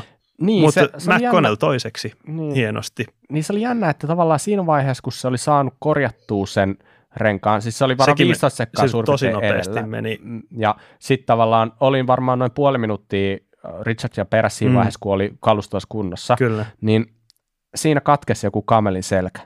Ei, ei niin kuin, vaikka se oli niin kuin sitä ennen, se oli tavallaan ajanut koko ajan karkuun Richardilla, mm. niin se vaihtui. Se, se meni toisinpäin joo, et Se voi olla oikeasti tosi pienestä kiinni, että kuinka sulla, että et se on niinku, siinä on se henkinen kantti. Ja jos sä, jos sä niinku se flow katoaa, niin se voi olla tosi iso merkitys siihen sun vauhtiin. Ja sitten siinä kärjen takana mun mielestä oli aika hieno tulos kans Nadine Riederiltä kahdeksas ja ollut jalkaleikkauksessa aiemmin. saksalainen? Öö, joo. Joo. Tota, pitkään tota, ajanut kans XCOta huipulla ja niin, niin nämä taitaa olla paras sijoitus pitkiin aikoihin ja sitten tosiaan vielä leikkauksen jälkeen. Että. Joo, ehdottoman, ehdottoman siisti, siisti kyllä. Mutta tota, niin Richard pääsi tavallaan ajaa vähän niin kuin omaa ajoa. Mm. Ja sitten se ajo muilta karkuun ja erothan oli ihan mielettömän isot. Joo, puolitoista minuuttia oli tosiaan minuutti 31 sekuntia maalis oli eroa. Niin, ja kakkoseen oli melkein kaksi minuuttia. Sitten mm. niin sit taas niin oikeasti, siis jos miettii, että siellä kymmenes on jäänyt neljä ja puoli minuuttia. Mm. Ihan hirveä iso. Sehän sanoi haastattelussa kisan jälkeen tämä Richards, että se ei ollut kuullut väliaikatietoja kunnolla, kun fanit huusi niin kovaa siellä, että se varmuuden vuoksi ajoi täysiä koko ajan. tai silleen, niin kuin, että se pystyy niin kuin viimeiselle kierrokselle säästämään vielä varmuuden vuoksi vähän, mutta mm. niin kovaa kuin uskalsi siinä ajaa. Mm. Mutta tässähän tavallaan myös ajettiin kokonaiskilpailusta. Joo. Tässä oli aika isot panokset tässä hommassa kuitenkin. Et mm. Le Comte oli varmistanut voiton, niin kuin sanoitkin mm. jo aikaisemmin, mutta sen jälkeen Jenny Risvets oli toisena ja Eve Richards kolmantena, kun kisa lähetti. Mm. Eli siellä oli iso panokset kuitenkin. Kyllä. Mutta siis niinhän siinä kävi lopulta, että Ivy Richards nousi kokonaiskisan toiseksi mm. voittamalla ton, ja Jenny Risvets olisiko ollut sitten lopulta viides, äh, kuudeksi kisassa ja taisi ottaa kolmannen kisa sitten kolmannen sijan sitten tuossa kokonaiskilpailussa. Että voi sanoa, Joo, että Jenny Risvetskin ajoi kyllä todella hyvän kauden, vaikka no, kyllä. ehkä niin kuin alkukausi ei ehkä ihan lähtenyt ja sitten siinä MM-kisat joutui jättää kokonaan väliin pienen jonkun sairastumisen vuoksi, mutta mm. erittäin vahvaa tekemistä. Kyllä. Ja Evie Richardsin haastattelusta pitää sanoa vielä, että se on niin äh, aika mukava tai hauskaa katseltavaa, kun se on niin aito mm. ja äh, niin, niin, näyttää tunteen. Se on niin iloinen siinä aina, että se on aika Kyllä. hienoa. Mä, mä tykkään myös katsoa Iiviin haastatteluja ja sitten kun se nytkin on sanonut sitä, että kun hän ei oikeastaan jotenkin, hän ei ole pitänyt itseensä yhtä vahvana välttämättä ja sitten se on jotenkin aidosti yllättynyt tai semmoinen niin, niin onnellinen aina sitten sitä voitosta. Ja kyllä mäkin sen verran, mitä katsoin tätä naisten kisa, niin ajoi kyllä niin vahvan näköisesti, että... Kyllä. Mm. Mutta oli miesten kisaskin niin todella paljon actionia ja yllätyksiä. Oli yksi parhaista miesten kisoista varmaan ikinä. Oli kyllä huikeaa katsottavaa ja siellä Christopher Blevins Yhdysvalloista taktisesti, voiko sanoa täydellinen ajo. Oli siellä kärjen mukana koko ajan, mutta ei vetänyt kertaakaan mm. koko kisan aikana ennen viimeistä kierrosta. Ja sitten tosi terävä isku mm. ja sisämutkasta vielä. Mm. Oliko, olikohan Schurter siinä johdossa? Joo, sisämutkasta tiukas nousu ohittaja. En tiedä, huomasiko se, tajusko sen, että Surterin rengas oli siinä vaiheessa jo aika mm. tyhjä. Mm. Et, tota, niin, niin, et jos huomasi, niin se oli vielä parempi taktisesti se isku silloin. Kyllä. Mutta tota, siinähän se, varmaan se vauhti sitten vähän hiipu siinä, että niin ehkä se voi olla, että se tajus sen, että nyt, mm. nyt pitää iskeä. Kyllä, ja sehän sanoi haastattelussa kisan jälkeen, että se ei uskaltanut edes unelmoida voitosta, että tuntui niin epätodelliselta ja huikealta. Tosiaan edellinen yhdysvaltalainen mies, joka on voittanut XC maailmankupin, niin on vuonna 1994 Tinker Juarez. Joo. Ja siis sehän on tämmöinen suunnilleen maastopyöräilyn keksijöitä. Se, se on legenda se jätkä. Kyllä. Siitä on pieni tovi, kun viimeksi Siitä on vähän aikaa. Ei, ei ehkä uskoisi. Joo. Laji on keksitty Amerikassa ja tälleen, ja siitä on kohta 30 vuotta, kun viimeksi on voittanut XC maailmankapin osakilpailu miehissä. Joo, ja Blevinshän on ajanut paljon maantielläkin ammattilaisena, että mm. silloin tota, taktista silmää. Se ruumiin rakenne on sellainen, että voin uskoa. Mm. Se on tosi se on pitkä ja hito hoikka ja jätkä pitkät jalat. Kyllä. Ja, ja se sanoi haastatteluskin, että se oli äh, hiljattain ajanut maantiekisoja, että senkin takia niin se mm. niin halusi säästää energiaa kisan alussa. Ja... Se on short trackin maailmanmestari hallitseva, ettei mm. se ihan turha. Kyllä, näin on. Niin, niin vaikka voi olla, että jollekin oli yllätys, niin ei se nyt ihan puskista tullut kuitenkaan, no että kyllä siellä niin kuin potentiaalia tiedettiin, että löytyy. Näin on. Sitten seuraavat sieltä Vlad Daskalu, Andrei Sink, Nino Schurter, Luca Braido. Hmm. Siellä oli tota, Matias Flykiger ei kun anteeksi, ei Flykiger, vaan siis Henrik Avansini oli siellä vielä kärjen tuntumassa hyvin lähellä loppua, mutta sitten eturengas mm. tyhjeni. Ja... Eka kaatu ylämäessä Joo. oudosti. Se näytti tosi oudolta siinä hetkessä, mutta sitten kun myöhemmin näki, että sillä oli mm. rengas, eturengas tyhjä, niin ehkä se sen mä takia veik- lähti mä alta. Mä veikkaan, että ei olisi siltikään riittänyt, että koska siinä vaiheessa, kun se kaatu ylämäessä, Nino katto taakse, näki, mm. että Avantsiin kautta. Siitä lyötiin aika kovaa sitten sen jälkeen. Että siinähän kesti Avantsiinilla ihan mielettömän kauan saada kiinni se porukka. Mm. Ja siinä vaiheessa sai kiinni, niin heti flätti. Joo. Et tota, se ei mennyt ihan nappi. Mutta siis mikä kisa tämä oli? Kaikilla meni renkaita. Tosi paljon meni renkaita ja vaikka se rata ei näyttänyt mun mielestä kovin pahalta. Oli siellä muutamassa kohdassa sellaisia jotakin teräviä kiven reunoja, mutta... Se riitti vissiin. Mutta jos miettii, niin Flugigerillä meni heti alussa. Mm. Luoja kiitos, se oli päässyt top 12 edellisenä päivänä. Niinpä. Tai to, kun siinä pari päivää aikaisemmin siinä Sortrekissa. Ja sitten äh, Kolombolla katkesi ketju. Mm. Sitten sen lisäksi niin, niin Koretskilla meni eturengas. Niin joo, sillä meni ihan alussa. Siis sehän jo mielettömän kisan sen rengasrikon jälkeen sitten. Just sehän keuli, keuli siellä. Se, kun se oli aivan legenda kyllä. Et, eturengas tyhjänä, keulien veti siellä. Kyllä, eli hänellä tuli siis hänellä niin kuin eturengas meni rikki, niin hän niin kuin tajusi, että hän pääsee keulien kovempaan ajamalla. Tota, niin kuin, normaalisti se oli aika, aika siistin näköistä, että Joo. kaveri päästi keulien siellä oikeasti hyvää kyytiä, että niin kuin ihan legendaarista matskua, että tuosta tulee varmaan kuin viraali video tuosta se touhusta. Mutta Mut siis ajoi nousi. kahdeksanneksi. Joo. Niin huikea nousu sieltä. Mutta arvaappa mikä motivoi.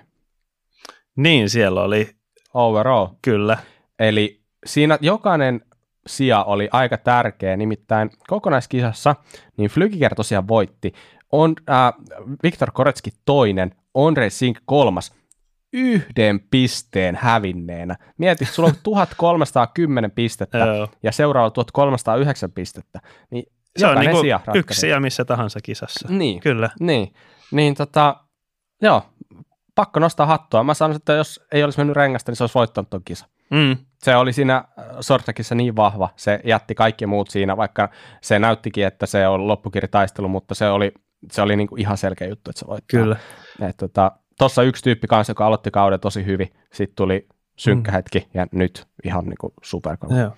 Ja no, ylipäätään näistä XCO-kisoista, niin sekä miehissä että naisissa, niin tosi moni tuuletti, kun ne tuli maaliin. Se oli mun mielestä mm. niin kuin, aika hienoa nähdä. Niin moni oli tyytyväinen mm. suoritukseensa. Miehiski top 10 oli esimerkiksi kuudentena Lukas Schwarzbauer Saksasta. Ei ole tainnut hirveästi tol, noin korkeilla sijoilla näkyä aiemmin sitä kaveria. Ja sitten ö, oli Hollannista David Nordeman kanssa yhdeksäntenä. Mm. Että Mm. Ehkä ne tuuletti sen takia, kun ne tietää, että kisakausi on nyt ohi, koska sen verran, mitä seurasi sitten noiden niin. tota, DH- ja XC-kuskien some, niin aika moni on siellä jossain mäkkärissä tai jossain muualla. Tai siellä oli muuten paljon bileetkin XC-tytöillä. Ai, ai, ai. Mitä Miksi sä et olla siellä? Mitä no, sä teet täällä Suomessa? No niin, jep, sanoppa muuta. Mutta tota, niin, niin, niin, siellä varmaan tuuleteltiin myös sitä, että kausi on paketissa ja saa vähän Joo. pieni lepo. Kyllähän ne kaikki sanoo, että nyt alkaa se työnteko sitten, mutta moni sanoo, mutta että ensin levätään vähän aikaa, niin, niin on se varmasti aina semmoinen olo, että vitsi kun on päässyt kisat loppuun, niin Mm. Ja mä luulen ora osittain myös sen takia, että siellä oli aika villi yleisö. Mm, Musta tuntuu, kyllä. että oli huikea tunnelma. Niin, kyllä. että se tunnelma, se kannustus on siellä niin kova, että varmaan mm. moni tietyllä lailla halusi kiittää siitä. Kyllä. kyllä. Ö, jossakin tota, kuulin siellä, että se olisi aika korvessa toi snowshoe, mm. että lentokentältä oli neljä tuntia ajomatka ja viimeiset kaksi tuntia pelkkää metsää, taisivat sanoa X oh. kisan aikana nämä tota, juontajat siinä, että ö, hyvin väkeä löytänyt sinne metsään kuitenkin. Tosiaan toi Christopher Blevins, joka voitti miesten X, niin sekin haastattelussa sanoi, että ö, tota, se oli varannut lentolipun samaksi illaksi kotiin ja oli suunnitelmissa, että se ajaa itse kentällä ja lentää kotiin, että nyt pitää sitten vissiin tota, siirtää lentoa, että pääsee juhlimaan, kun tällainen yllätys tuli. Mm. että se ei ollut ihan suunnitellut tollasta. No hei, nyt kun maailmankappi on ohi, niin se myös tarkoittaa sitä, että vähän isompi skapa on ohi myös, eli Kuraläppä liiga. Ja me voidaan oikeastaan nyt sitten tässä vaiheessa jo paketoida XC sekä DH-kisat. Endurokisa jatkuu vielä jonkin aikaa, että ei lähdetä vielä siitä. Mutta jos lähdetään miettiin tota DH-kisaa, eli palkintona voittajalle tosiaan oli tämä Sendhitin NOC käsisuojat, jotka Sportsource tarjoaa, ja niin kuin sitä on mainittu, niin palkinto menee suoraan voittajalle parhaiten tienneelle koko kauden ajan. Ja nyt kun katsotaan tota, rankingia, niin parhaana sieltä löytyy tällainen nimimerkki kuin Niko Vet. Jos olet Niko Vet, niin tota, ota meihin yhteyttä. Jos ei mitään kuulu, kyllä me kaivataan se voittaja esiin täältä Pinkpagin kautta, kyllä. mutta helpottaa huomattavasti, jos itse otat yhteyttä, niin me hoidetaan sulle se palkinto, älä murehdi, niin tota, paljon onnea siitä voitosta. Erittäin hienosti vedetty koko kausi. Ei ole nimittäin helppoa, niin kuin tässä on todettukin, niin kuka vaan on voinut voittaa näitä kisoja. Mm. Onnea. Onnea sinne. Noin, se oli DH ja sitten XC. Ja XC-puolella palkintona on Specializedin Ground, Ground Control renkaat, ja ne menee nimimerkille Ekinie. Eli samat Ekille, jos hänen nimensä on Eki. tota, Eki, pistä meille viestiä. Sä oot ansainnut renkaat ja paljon onnea erittäin, erittäin hienosta suorituksesta. Uhuhu, onnea. Yes, onnea voittajille. Ihan mahtavaa, että jengi lähti mukaan tuohon kuraläppäliigaan. Joo. Hyvä, kyllä. hyvä te. Eli tämä oli Kuraläppä-liiga näiden kahden sarjan osalta. Uh, tosiaan pari viikon päästä ratkee enduropuoli, mutta ehkä voidaan tässä vaiheessa luvata, että ensi vuonna pistetään homma vähän isommalle ja varmasti tullaan jatkaa Kuraläppä-liigaa. Tämä oli mun mielestä ihan sikasiistiä ja hauskaa, että niinkin moni teistä osallistui tähän. Joo, hei, ihan hirveästihan me ei olla vielä näistä tuloksista spekuloita. Niin kerta vielä, kerta vielä. Ää, nyt on oikeasti ihan sairas viikonloppu, kun näitä on näin paljon näitä kisoja. EVS on ajettu Italiassa finale liikuressa, voi sanoa jopa, että legendaarinen enduro-kisapaikka. Tämä oli toiseksi viimeinen kisa. Pari viikon päästä kisalla on viimeinen Tweet Wallissa. Ja nyt voi sanoa, että on ollut aika rankka latu tässä kisassa. Eli täällähän ei ole mitään sutlea, ei minkäänlaista avustusta ylämäkeä. Eli kaikki pari tuhatta laskumetriä on itse ansaittava. Ja ei pelkästään kisapäivänä, vaan myös treenipäivänä. Eli tota, mm. kaikille, jotka siellä on ollut mukana, niin voisi sanoa muuta kuin, että kovia tyyppejä. Mm. Ja pakko oikeastaan heti alkuun nostaa, että siellä oli suomalaisia mukana. Tällä kertaa vähän enemmänkin kuin mitä normaalisti. Ja ensimmäisenä tietenkin ei voi sivuttaa Tarmo Ryynänen neljäs sija U21. Aivan jäätävä vauhti on löytynyt nyt. Ja siis ne tyypit, ketä vastaan hän tuolla ajaa, niin on ihan järjestää tehdastiimin kuljettajia. Nyt oikeasti pitää toivoa, että joku sieltä tajuaa napata myös Tarmon ensi vuodeksi mukaan. Kyllä.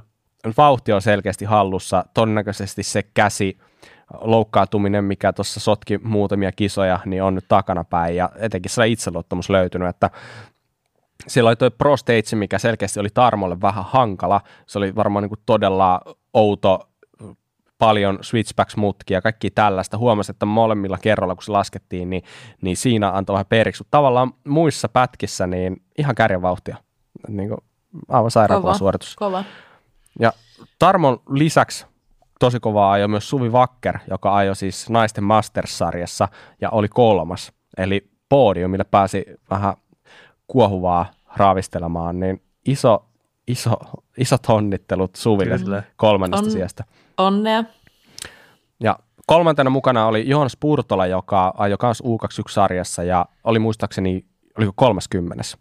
Ja kärsi rengasrikon kisassa, ettei ehkä mennyt ihan nappiin. Joonas ei ihan näyttänyt ehkä koko potentiaalia, joten toivottavasti Joonas lähtee vielä koittaa, koittaa uudestaan noihin karkeloihin, että paljon parempaa voi olla luvassa.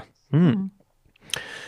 Mutta joo, mites, jos miettii näitä elitesarjoja, niin mun on nyt ihan niin kuin pakko ensimmäisenä nostaa esiin eräs tällainen australialainen tota, hain hyökkäyksestäkin selvinnyt Sallan tarinan mukaan mm-hmm. tyyppi, eli Jack Moore. Ja ää, onko siitä viikko, kun hän, joo viikko sitten ajettiin viimeksi, ja hän loukkasi olkapäässä tosi pahasti. Ja spekuloitiin varmaan, että jääkö kausi siihen. No ei jäänyt. Tuli ja voitti tämän kesä. Ja mitä, mitä näittekö te, minkälainen puskamekaanikko Jack Moorista on kuoriutunut? No siellä on ihan selkeästi otettu vinkkejä mun somesta, kun me oltiin tuon Ukkosen Antin kanssa ja Mura ja Akselin Mura ja Akseli oli myös mukana, niin me oltiin tuolla Aakenustunturilla ja siellä on Antti korjannut rengasta kivellä, niin Jack on vähän kattonut sieltä korjausvinkkejä ihan selkeästi. Kannatti ilmeisesti seurata teitä. Mä en itse asiassa, mm. mä en tiennytkään, että se seuraa sua tai Anttia en, somessa, en, mutta... En mäkään. Näköjään ei seuraa, mutta on käynyt vilkuille. Tiedättekö, kun jotkut, jotkut tekee tätä, että käy katsoa sun storit tai sun feedi, vaikka ei sitten niinku halua niinku näyttää, että seuraa, niin Jack on varmaan näitä tyyppejä. Mm, tai sitten vaan mm. valeprofiili. Niin totta, kyllä, mm. jollain Saat. Popjakovskin nimellä. Miksi mä mietin ihan samaa? Joo, voi, sanotaanko, että voi vähän huolestua, jos Popjakovski seuraa sua. siellä, voi, siellä voi olla vaikka Jack Moore. en tiedä, pitäisikö siitä hirveästi huolestua, mutta joo, äh, korjas tosiaan, äh, tai sanotaanko, että se tarinahan lähti niin, että tuossa sunnuntaina toisella EKlla, joka oli Queen Stage, joku 11 minuutin EK, niin loppupuolella rikko renkaansa, rikko vanteensa ja ajoi sen pätkän maaliin, ajo pohja ajan sille pätkälle, sitten sen jälkeen kivellä korjasi se vanteen kuntoon ja meno jatkui ja tota, lopputuloksella se, että kaveri voitti 15 sekunnilla koko kisan. Ja mun mielestä se on ihan älytön suoritus siihen nähden, että se on teipattu se mies aivan niin kuin olkapää ihan oikeasti ristirastiin. Ja mä en olisi uskonut, että hän tulee pääsee kyppäsäkkiin. Mutta top 10 putki ei katkennut vieläkään. Jack Moore ykkönen, Jesse Melamed kakkonen, Kevin Mikuel kolmas. Ja nyt voi sanoa, että kovat on kovia. Toki nyt sieltä puuttuu eräs herra nimeltään Richie Rude, joka oli viidentenä ei ollut Ritsillä ehkä paras kisa, mutta sanotaanko, että hyvä tuollainen puolustusvoitto, että viides sija niin pystyy, pysyy vielä kokonaiskilpailussa erittäin hyvissä asemissa. Oliko teillä jotain muita huomioita, mitä te tuolta EVS-kisasta teitte? Mä en pysty sanomaan, että mulla olisi huom- Mä pakko myöntää, mä en ole nyt oikeastaan ollut tässä EVS ihan hirveän paljon mukana. Niin... Sä oot vaan full v- DH. Niin, vea vaan Bob. DH-mimmi. Uh, pakko nostaa taas Slavomir Lukasik, privaterkuski kahdeksas, ajo ekan pätkän ilman ketjua taas kerran. Eli tota, kaveri on kyllä todella kova ja nyt vaan arvutellaan, että mikä tehdastiimi hänet nappaa ensi vuonna. Uh, yksi tietenkin iso juttu, niin Robin Wallner ilmoitti, että tämä kausi on hänen viimeinen. Sanotaanko, että vähän ei nyt ihan tippa linssiin, mutta pikkasen herkistää kuitenkin. Siinä on sellainen enduro-isä, joka on ollut tässä kanssa pitkään mukana ja tietenkin pyöräilyssä ylipäätänsä TH-puolella aluksi ennen enduroa jälleen, niin, niin, niin kova kuski, hieno asenne sillä mun mielestä pyöräily ylipäätänsä ja kyllä mä ainakin itse katson kovasti ylöspäin. Mutta jos sitten katsoo naisten kisaa, niin naisten kisanhan tällä kertaa voitti Morgan Charret, toiseksi tuli Isabelle Corduier, kolmantena Bex Baraona. Eli nyt saatiin taas vähän muutosta tämä kärkeä. Me on puhuttukin aikaisemmin, että naistenkin saa sellainen, että mitä vaan voi tapahtua, melkein kuka vaan voi voittaa. Niin Melanie Busan, joka on yleensä voittanut kisoja, niin oli nyt neljäs. Ja mun mielestä oli tosiasti nähdä Bex Baraona podiumilla. En mä oikeastaan muista, koska viimeksi se on kauan pyörinyt siinä ihan tosi lähellä, mutta ainakin tämä kausi tuntuu olemaan tosi vaikea. Ja mitä, onko te, te yhtään seurannut itse Bexin ajoja? Mä seuraan niin vähän EVS, että mm. valitettavasti vannoi ihan kovimmat, näkyvimmät Bob nimet, yrittää viime. heittää meille puheenvuoroja ja molemmat pyörittelee päätä. Sori, me, me, ei nyt olla, me ei olla niitä EV Enduro-asiantuntijoita, me pitää pitää Joonas aina mukaan sitten, jos Joonas katsoo EVS, mutta niin tota, joo, Mut, käy vaan läpi, mitä itse olet huomioita tehnyt. No, niin, sanotaanko, että tietenkin sen mä huomioon, että kisa voitettiin flättipedaaleilla. Mikä mm. kertoo mun mielestä ehkä jotain. Ja jos olette katsonut videota siitä Pro Stageilta, niin se oli oikeasti ihan järkyttäviä ne switchbacksit. Se oli silleen, niin kuin, tultiin aina niin kuin viisi metriä alaspäin ja sitten niin kuin tiukka käännös. Ja joo, tälleen... sen verran mä, joo, sen verran mä katsoin somesta noita niin kuin pätkiä, että näin, että se Pro Stage oli kyllä aika hankala ja se oli haastava monelle kuskille, että ei, niin kuin, ei siellä kaikki ole pystyssäkään pysynyt. Kyllä, näikö sen, kun se Sean Air kolas sen yhden, yhden puun mukana siinä Joo, jo. Mietin toi tilanne siis, mä voisin niin nähdä, että mulle kävisi toi sama. Joo. Aina kun sä kaadut, niin, niin, niin, se ei mene ihan niin helposti, sä vaan otat se pyörää ja jatkat ja mm, homma jatkuu vaan. Si- Sitten si- siinä ei malta niin kuin jäädä irrot, irrottaa kunnolla sitä pyörää ja lähtee vaan repimään sieltä. Ja sitten. Siinä oli arvoton tuuri, se oli ihan pätkän lopussa, että se juoksi loppuun se, okay. ja ei, ei, varmaan hirveästi hävinnyt siinä niin kuin sen enempää, että mitä olisi sen jälkeen niin vielä ajamalla ajanut sen, mutta joo, miettii, että 2000 nousumetriä vedät tuossa hyvinkin lämpöisessä kelissä, niin vaatii aika paljon niin kuin esimerkiksi nestehuollolta ja energiaa mm. ylipäätänsä, että kova kisa ja edelleenkin pakko toistaa sitä, että kyllä niin kuin, mulla on iso arvostus niitä kohtaa, jotka mm. vetää tuolla niin kuin 5-6 tuntia sillä, että keskisyke oikeasti huitelee siellä ihan niin kuin oikeasti kovan treenin puolella ja mm. silti tullaan alas niin kuin, no, suorastaan kuin hullut, mutta mm. pystyssä ja vielä hyvällä menestyksellä. Mm, ihan ehdottomasti. Mad respect kaikkia kohtaan, ketä tekee to. Niinpä, niinpä. Kyllä. Mukava nähdä se, että Martin Maes on nyt niin kuin palaamassa sinne kärkitohinolle. Nyt oli neljäs ja oli tosi vääntänyt jarrulevyn vinoa yhdessä, yhdellä pätkällä, että, ja hävisi siis kolmannen sijaan alle puolella sekunnilla. Eli olisi mm. voinut olla kakkonen todennäköisesti, jos olisi kestänyt kalusto. Mutta joo, en mä piinaa teitä enempää tällä. Mennäänkö? Meillä oli vielä yksi juttu hoidettavana, mm. niin hoidetaan se. Okei, hei. Eilen on jaettu Suomen ensimmäinen vuoden Bike Park-titteli. Ja tota, käytetäänkö hetki aikaa, puhutaan siitä. Ehdottomasti. Mm. Jotain kun jaetaan ensimmäistä kertaa, niin kyllähän mm. siitä nyt vähän pitää, mm. pitää niin kuin huomiota saada. Mm.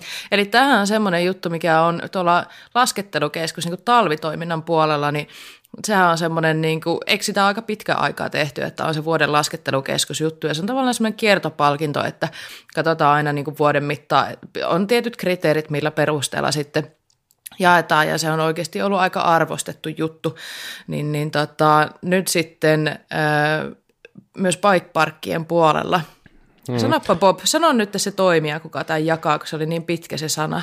Kyllä, eli palkinnon jakaa siis Suomen hiihtokeskusyhdistys ry, eli ski.fi voi olla tutumpi monelle. Ja to, tämä on tosiaan sellainen juttu, että nyt ensimmäistä kertaa jaetaan kesäpuolella, eli vuoden bike parkille, ja se on jaettu eilen juhlallisin menoin illalla tuolla Vuokatissa heidän vuosikokouksessaan. Ja tästähän oli myös äänestys netissä, johon tuli mun käsitykseni mukaan, niin kuin voi sanoa jopa tuhansia ääniä, joka oli todella hieno homma, että tosi mm. moni innostui äänestämään ja niin, niin nyt on valittu vuoden Bike Park historian ensimmäisen kerran. Ja haluatteko te paljastaa, mikä se on? Tietääkö Mika? Mä tiedän, no, tietääkö Mika? No, kyllä mä nyt sen verran sentään on mukana tässä podcastissa, että mä nyt sen, sen sentään on tota, käynyt tuolta lukemassa. No niin, mikä se on Mika? No sehän on Sappee. Kyllä. Sappee Bike Park on ensimmäinen kautta aikojen vuoden Bike Park-palkinnon saaja. Ja itse asiassa Kuraläppä hän on ollut yksi valintaraadin jäsen, ja me mm. ollaan tosiaan oltu pyöräilymedian edustajina siellä valitsemassa tätä. Ja me voidaan varmaan ihan hyvillä sydämillä sanoa, että palkinto meni varmasti oikeaan osoitteeseen. Mm. Vai mitä Salla oot mieltä? Kyllä. Mehän mietittiin tätä ensin meidän kesken ja sitten me kyseltiin myös vähän vinkkejä siellä meidän Instagramissa ja kiitos kaikille, ketkä olette siihen tota, osallistunut ja antanut ajatuksia meille ei ole välttämättä mikään helppo tehtävä miettiä, että mikä on paras ja kenelle mm. tämmöinen palkinto kuuluu, kun niitä parhaita on mun mielestä aika montakin. Ja niitä tavallaan joku, joku bike parkki on paras ehkä tässä, mutta sitten toisessa sitten on tämä toinen asia hyvällä tolalla ja näin. Eli kyllähän siinä sitten kriteerit oli annettu tämän niin kuin, ää, ski.fi-porukan puolesta, että mitä siellä piti katsoa. Eli se ei pelkästään riitä, että on tosi kivoja reittejä. Silloin mun mielestä kaikki bikeparkit voittaa Suomessa, koska mitä nytkin tänä vuonna on kiertänyt, niin ihan sika kivoja reittejä oikeastaan kaikkialla. Mikään bikeparkki ei ole ollut pettymys, missä mä oon käynyt. Mutta mitä, mitkä asiat vaikutti, niin siellä oli nämä keskuksen suorituspaikat, eli justiin reitit, ja mitä muuta, onko jotain skillsparkkia tai muuta. Mm, asiakaspalvelu ja viihtyvyys, rinneturvallisuuden kehittäminen, lajin edistäminen ja yhteisöllisyys ja kasvatustyö. Eli tämmöisiä kriteereitä muun muassa on siellä sitten ollut, mitkä on vaikuttanut tähän, tähän tota, mm, palkinnon jakamiseen. Kyllä. Ja mm. yksi tosi merkittävä peruste sille, että minkä takia sappea saa tämän, niin on se pitkäjänteinen työ, mitä he ovat tehneet mm. jo vuosien ajan. Eli vaikka mm. nyt onkin puhe vuoden bike parkista, niin ehkä mä luulen, että ei ole kovin väärin katsoa tästä taaksepäin vuosia, vuosikymmeniä, niin Sappe on tehnyt pitkää hyvää työtä mm. ja varmasti ovat kunniamainintaansa ansanneet. Kyllä. Kyllä, Kyllä mä komppaan tuota voittaa. Pakko ehkä sanoa tällainen niin kuin myös tapahtumajärjestäjä Puskampin puolesta, että siihen on ihan oikeat syynsä, minkä takia se on valikoitunut, että myös Sappeella pidetään Puskämppiä, että Sappe on pitkän aikaa tehnyt jo sitä, että ne panostaa paljon, reittejä on tosi monipuolisesti mutta niin tota, ne aloittelijatkin otetaan huomioon. Ja tietenkin ne puitteet on ihan huikeat, että kun sä lähdet sappeelle, niin sä tiedät, että sun ei tarvitse huolehtia mistään. Siellä on majoitukset. Okei, kauppaahan siellä ei ole, niin kuin ruokakauppaa siinä ihan lähellä. On sitten siellä niin tota, vähän matkan päässä, kun autolla lähtee. Mutta ravintolapalvelut on hyvät. Siellä on vuokrakalusto kunnossa, niin pyörien kuin kaikkien muidenkin varusteiden osalta. Siellä on hissihenkilökunta aina paikalla. Siellä on vuokraamohenkilökunta aina paikalla. Eli se on hirve, aika huoletonta, kun lähdet sappeelle. Ja tota, mun mielestä siellä on ne reititkin tosi toimivia, että on sitä tosi tasoteltua, siloteltua baanaa, ja, mutta sitten on kuitenkin mun mielestä muutama Suomen ehkä haastavimmatkin pätkät löytyy sappeelta, että ne enskareitit ei ole mitään helppoja, ne on aika kuluneita, ja sitten siellä on muutama semmoinen niin kuin luonnonmukaisempi DH-pätkä, niin, niin tota, ja isompaa hyppyriä, pienempää hyppyriä, lastealuetta, kaikille kaikkea. Musta se on, se on tosi kova paketti ja niin kuin jo sanottu, niin Sappe menee joka vuosi eteenpäin, sillä kehitetään toimintaa. Mm-hmm. Ja vielä lisäksi mainittava sitä, siitä, että Sappe oli myös teidän niin kuin, kuuntelijoiden ja tavallaan niin kuin kuluttajien suosikki. Eli siellä kaikista eniten ääniä sai nimenomaan Sappeen mm. tuossa kuluttajakyselyssä. Eli tota, siellä myös selkeästi arvostetaan sitä vuosien niin kuin, aikana lain eteen tehtyä työtä. Kyllä. Mutta kyseessä on siis kiertopalkinto, joka jaetaan vuosittain joka syksy. Mm. Eli jos tällä kertaa meni sappeille, niin ensi vuonna tilanne voi olla ihan toinen. Kyllä. Toivottavasti tämä antaa pienen sellaisen motivaatio purskee sille, että jokainen bike park yrittää parantaa. Totta kai niin kun ja jos ei muuten ole motivaatiota parantaa, niin jos tämä palkinto nyt teistä olisi pientä motivaatiota lisää, niin kaikki on varmasti mm. tervetullutta, mutta joka tapauksessa niin mä toivon, että muut ottaa tästä myös tietyllä lailla niin kuin vaarin tästä hommasta ja taistelee siitä, mm. että ensi vuonna se voi olla joku muu. Kyllä, ja jaettiinhan siellä myös semmoinen vuoden teko-palkinto, tämmöinen kunniamaininta. Eli Meritejo Bike Parkille jaettiin tämä vuoden teko palkinto ja perustelut oli se, että reittisuunnittelu ja reittitoteutus on siellä ollut hyvää rakentamisessa otettu huomioon se niin kuin ratojen kokonaisuus ja säilyvä flow, hyvä vauhti ja kaiken tasoisille kuskeille on tehty sinne.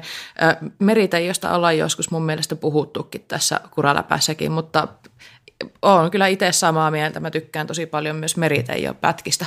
Niin, niin, hmm. Ja se on aika tuore bike parkki siinä mielessä, että ei ole ehkä ihan niin pitkä aikaa päässyt vielä kehittää ihan sitä niin kuin kokonaisuutta, mitä sappee, mutta kyllä on nopeasti noussut kuskien suosikki paikaksi. Että niin, hmm. siinä on paljon potentiaalia. Mun mielestä oli tosi siisti juttu, että Meriteo Bike Park sai tämän palkinnon mm. nimenomaan just siitä reittisuunnittelusta ja toteutuksesta. Tämä antaa ehkä muillekin bike parkeille vähän sitä niin kuin suutaa sille, että niitä oikeasti arvostetaan, niitä hyviä reittejä. Mm. Että se ei riitä, että sulla on muu infra kunnossa, että kannattaa ehkä miettiä, että millaisia reitit on ja kuka niitä tekee. Mm. Että siinäkin voi olla yllättävän isoja eroja.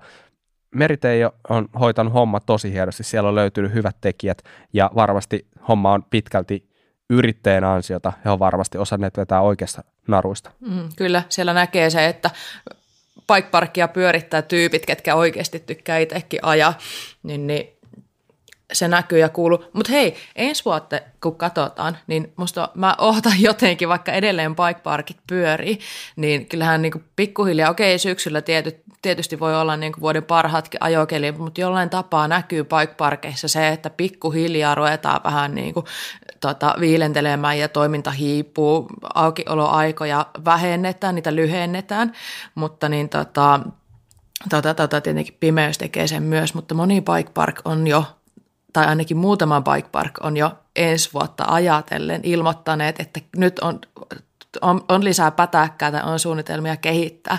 Eli jotenkin mulla on semmoinen olo, että vaikka tätäkään bike parkki kautta on vielä ajettu loppuun asti, niin mä ootan tosi paljon myös, että mitä ensi vuosi tuo tullessa. Eli bike parkkeja kehitetään Suomessa tällä hetkellä tosi innokkaasti ja on kiva, että sinne on harrastajat löytänyt, mutta entistä enemmänkin. Kyllä sinne harrastajia mahtuu mukaan, saadaan rahoitettua sitten toi toiminta, niin tota, lähtekää ihmeessä bike parkkia kokeilemaan, jos ette ole vielä käynyt. Ehdottomasti. Kyllä. Mm.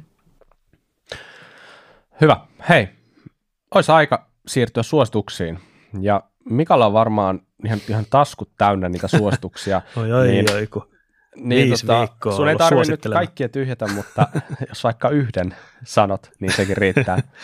No jos mä nyt sitten aloitan ja kerron tämmöisen suosituksen kuin Scotsram MTB Racing Tallin, eli Kate Kortnin ja Nino Schurterin muun muassa mekaanikko Brad Copelandin instatili, eli BB Copeland.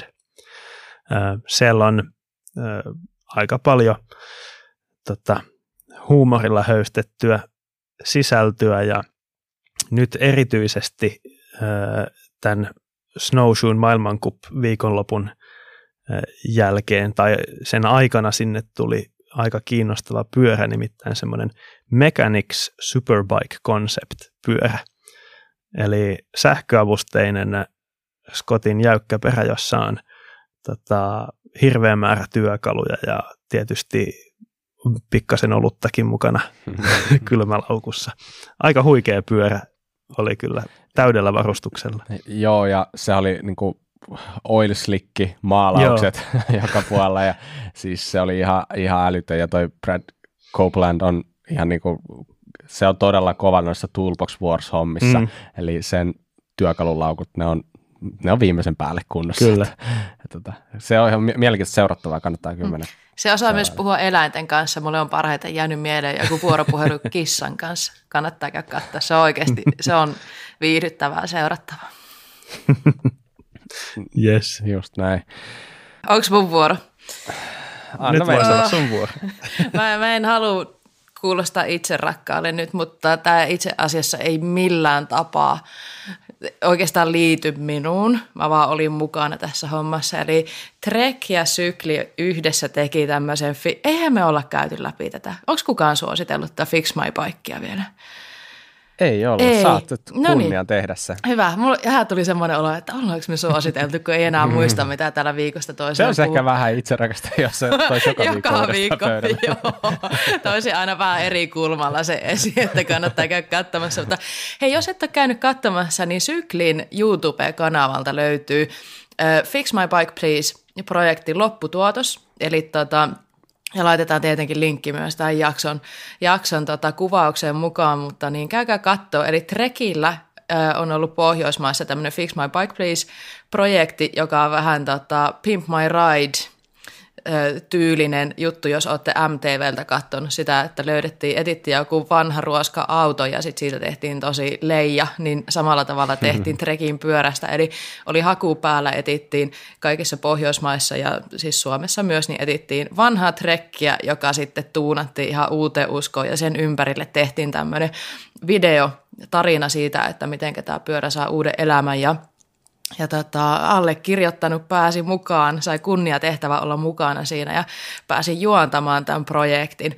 Eli oli vähän niin kuin Suomen exhibit siinä ja ihan sairaan kiva oli, niin sen takia mun mielestä teidän kannattaa mennä katsoa se. Ja mun on pakko sanoa, että vaikka nyt äänessä ollaan oltu podcastin kautta, niin meillä on hirveän paljon videoa tehnyt. Mua vähän jännitti toi lopputuotos ja oli vähän semmoinen jänskä paikka, kunnia tehtävät, mutta pyydettiin mukaan, mutta mulla oli vähän paineet, että apua, että mä en ole tehnyt videoa, että tajusko ne, mitä ne meni nyt pyytämään pyytämään multa, mutta mun mielestä siitä tuli hyvä, niin kannattaa käydä katsomassa. Tämä on mun viikon suositus. Se on munkin yes. viikon suositus. Onko? no, on, mutta on mulla toinenkin. no niin. Sä olet siinä exhibittinä, niin montako näyttöä te laitoitte siihen pyörään kiinni? niin, niitä pitää olla ainakin. Aina pitää olla monta. Kuinka isot vanteet? Jättiläismäiset tietenkin. Joo, ihan sairaan hauskaa oli.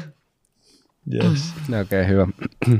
Hyvä. Mä voin vielä täydentää omalla suosituksellani, niin mulla on tällainen, tällä kertaa pongasin se itse tuolta Paul Astonin MTP-kanavalta, eli YouTube-kanavalta, niin yhden uuden tavan piilottaa varavaihtajan korvake pyörään mukaan. Mm-hmm. Tämä oli mun mielestä ihan tyylikäs toteutus.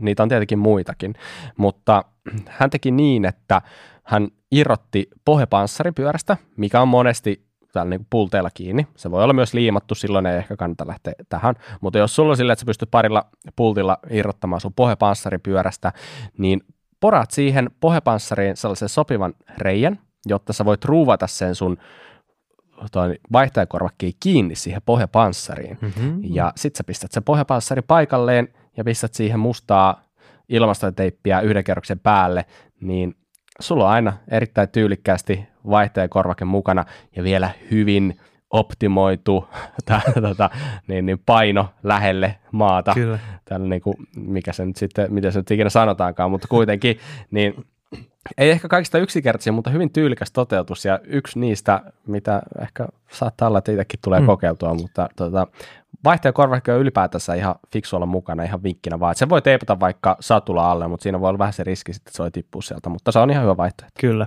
Sen tarkoituksenahan on ö, rikkoutua, joten kannattaa olla mm. aina yksi paralla. Tai useampikin työkalulaatikossa. Niin, yksi jopa lenkillä mukana. Niin, kyllä. Ö, mulla on bonussuositus tuohon liittyen. Noniin. Sen voi myös laittaa, jos ei tota, ketjua juuri vielä kaikkia noita ISCG 0 ISCG 05 Totta. reikiä, niin sinne voi myös laittaa kiinni. Mm. Mä sanon myös yhden bonuksen. No. Se voi laittaa myös reppu. niin. Tai taskuun. Kuulostaapa vaikealta. no niin, hyvä. Mutta jos se kaikista vaikein kiinnostaa, niin se oli se, mitä mä ehdotin. hyvä. No niin. Pahoittelut. Tästä tuli vähän tällainen analyysijakso, mutta niin kuin sanottiin, tämä oli viimeinen kerta, kun mm. maailmankappia päästään tänä vuonna spekuloimaan. Seuraava kerran ne on edessä vasta joskus huhti-toukokuussa, joten te varmaan ymmärrätte tilanteen. Ja ensi kerralla sitten voi todennäköisesti jotain ihan muuta. Joten kiitos Salla, kiitos Mika. Kiitos. Kiitos Bob. Ja kiitos kaikille kuuntelijoille. Kyllä. Ja hei, ennen kuin mä lopetan, niin mä kerron, että meidät löytää Instagramista nimellä Kuraläppä. Ei meidän unohtua. Se et osaa vaan lopettaa. niin, mä haluan jatkata. Eikä. Ja sitten sähköpostia meillä voi lähettää osoitteeseen kuraläppämedia at gmail.com. Ja nyt me lopetetaan. Moi moi. Moi moi. Moikka.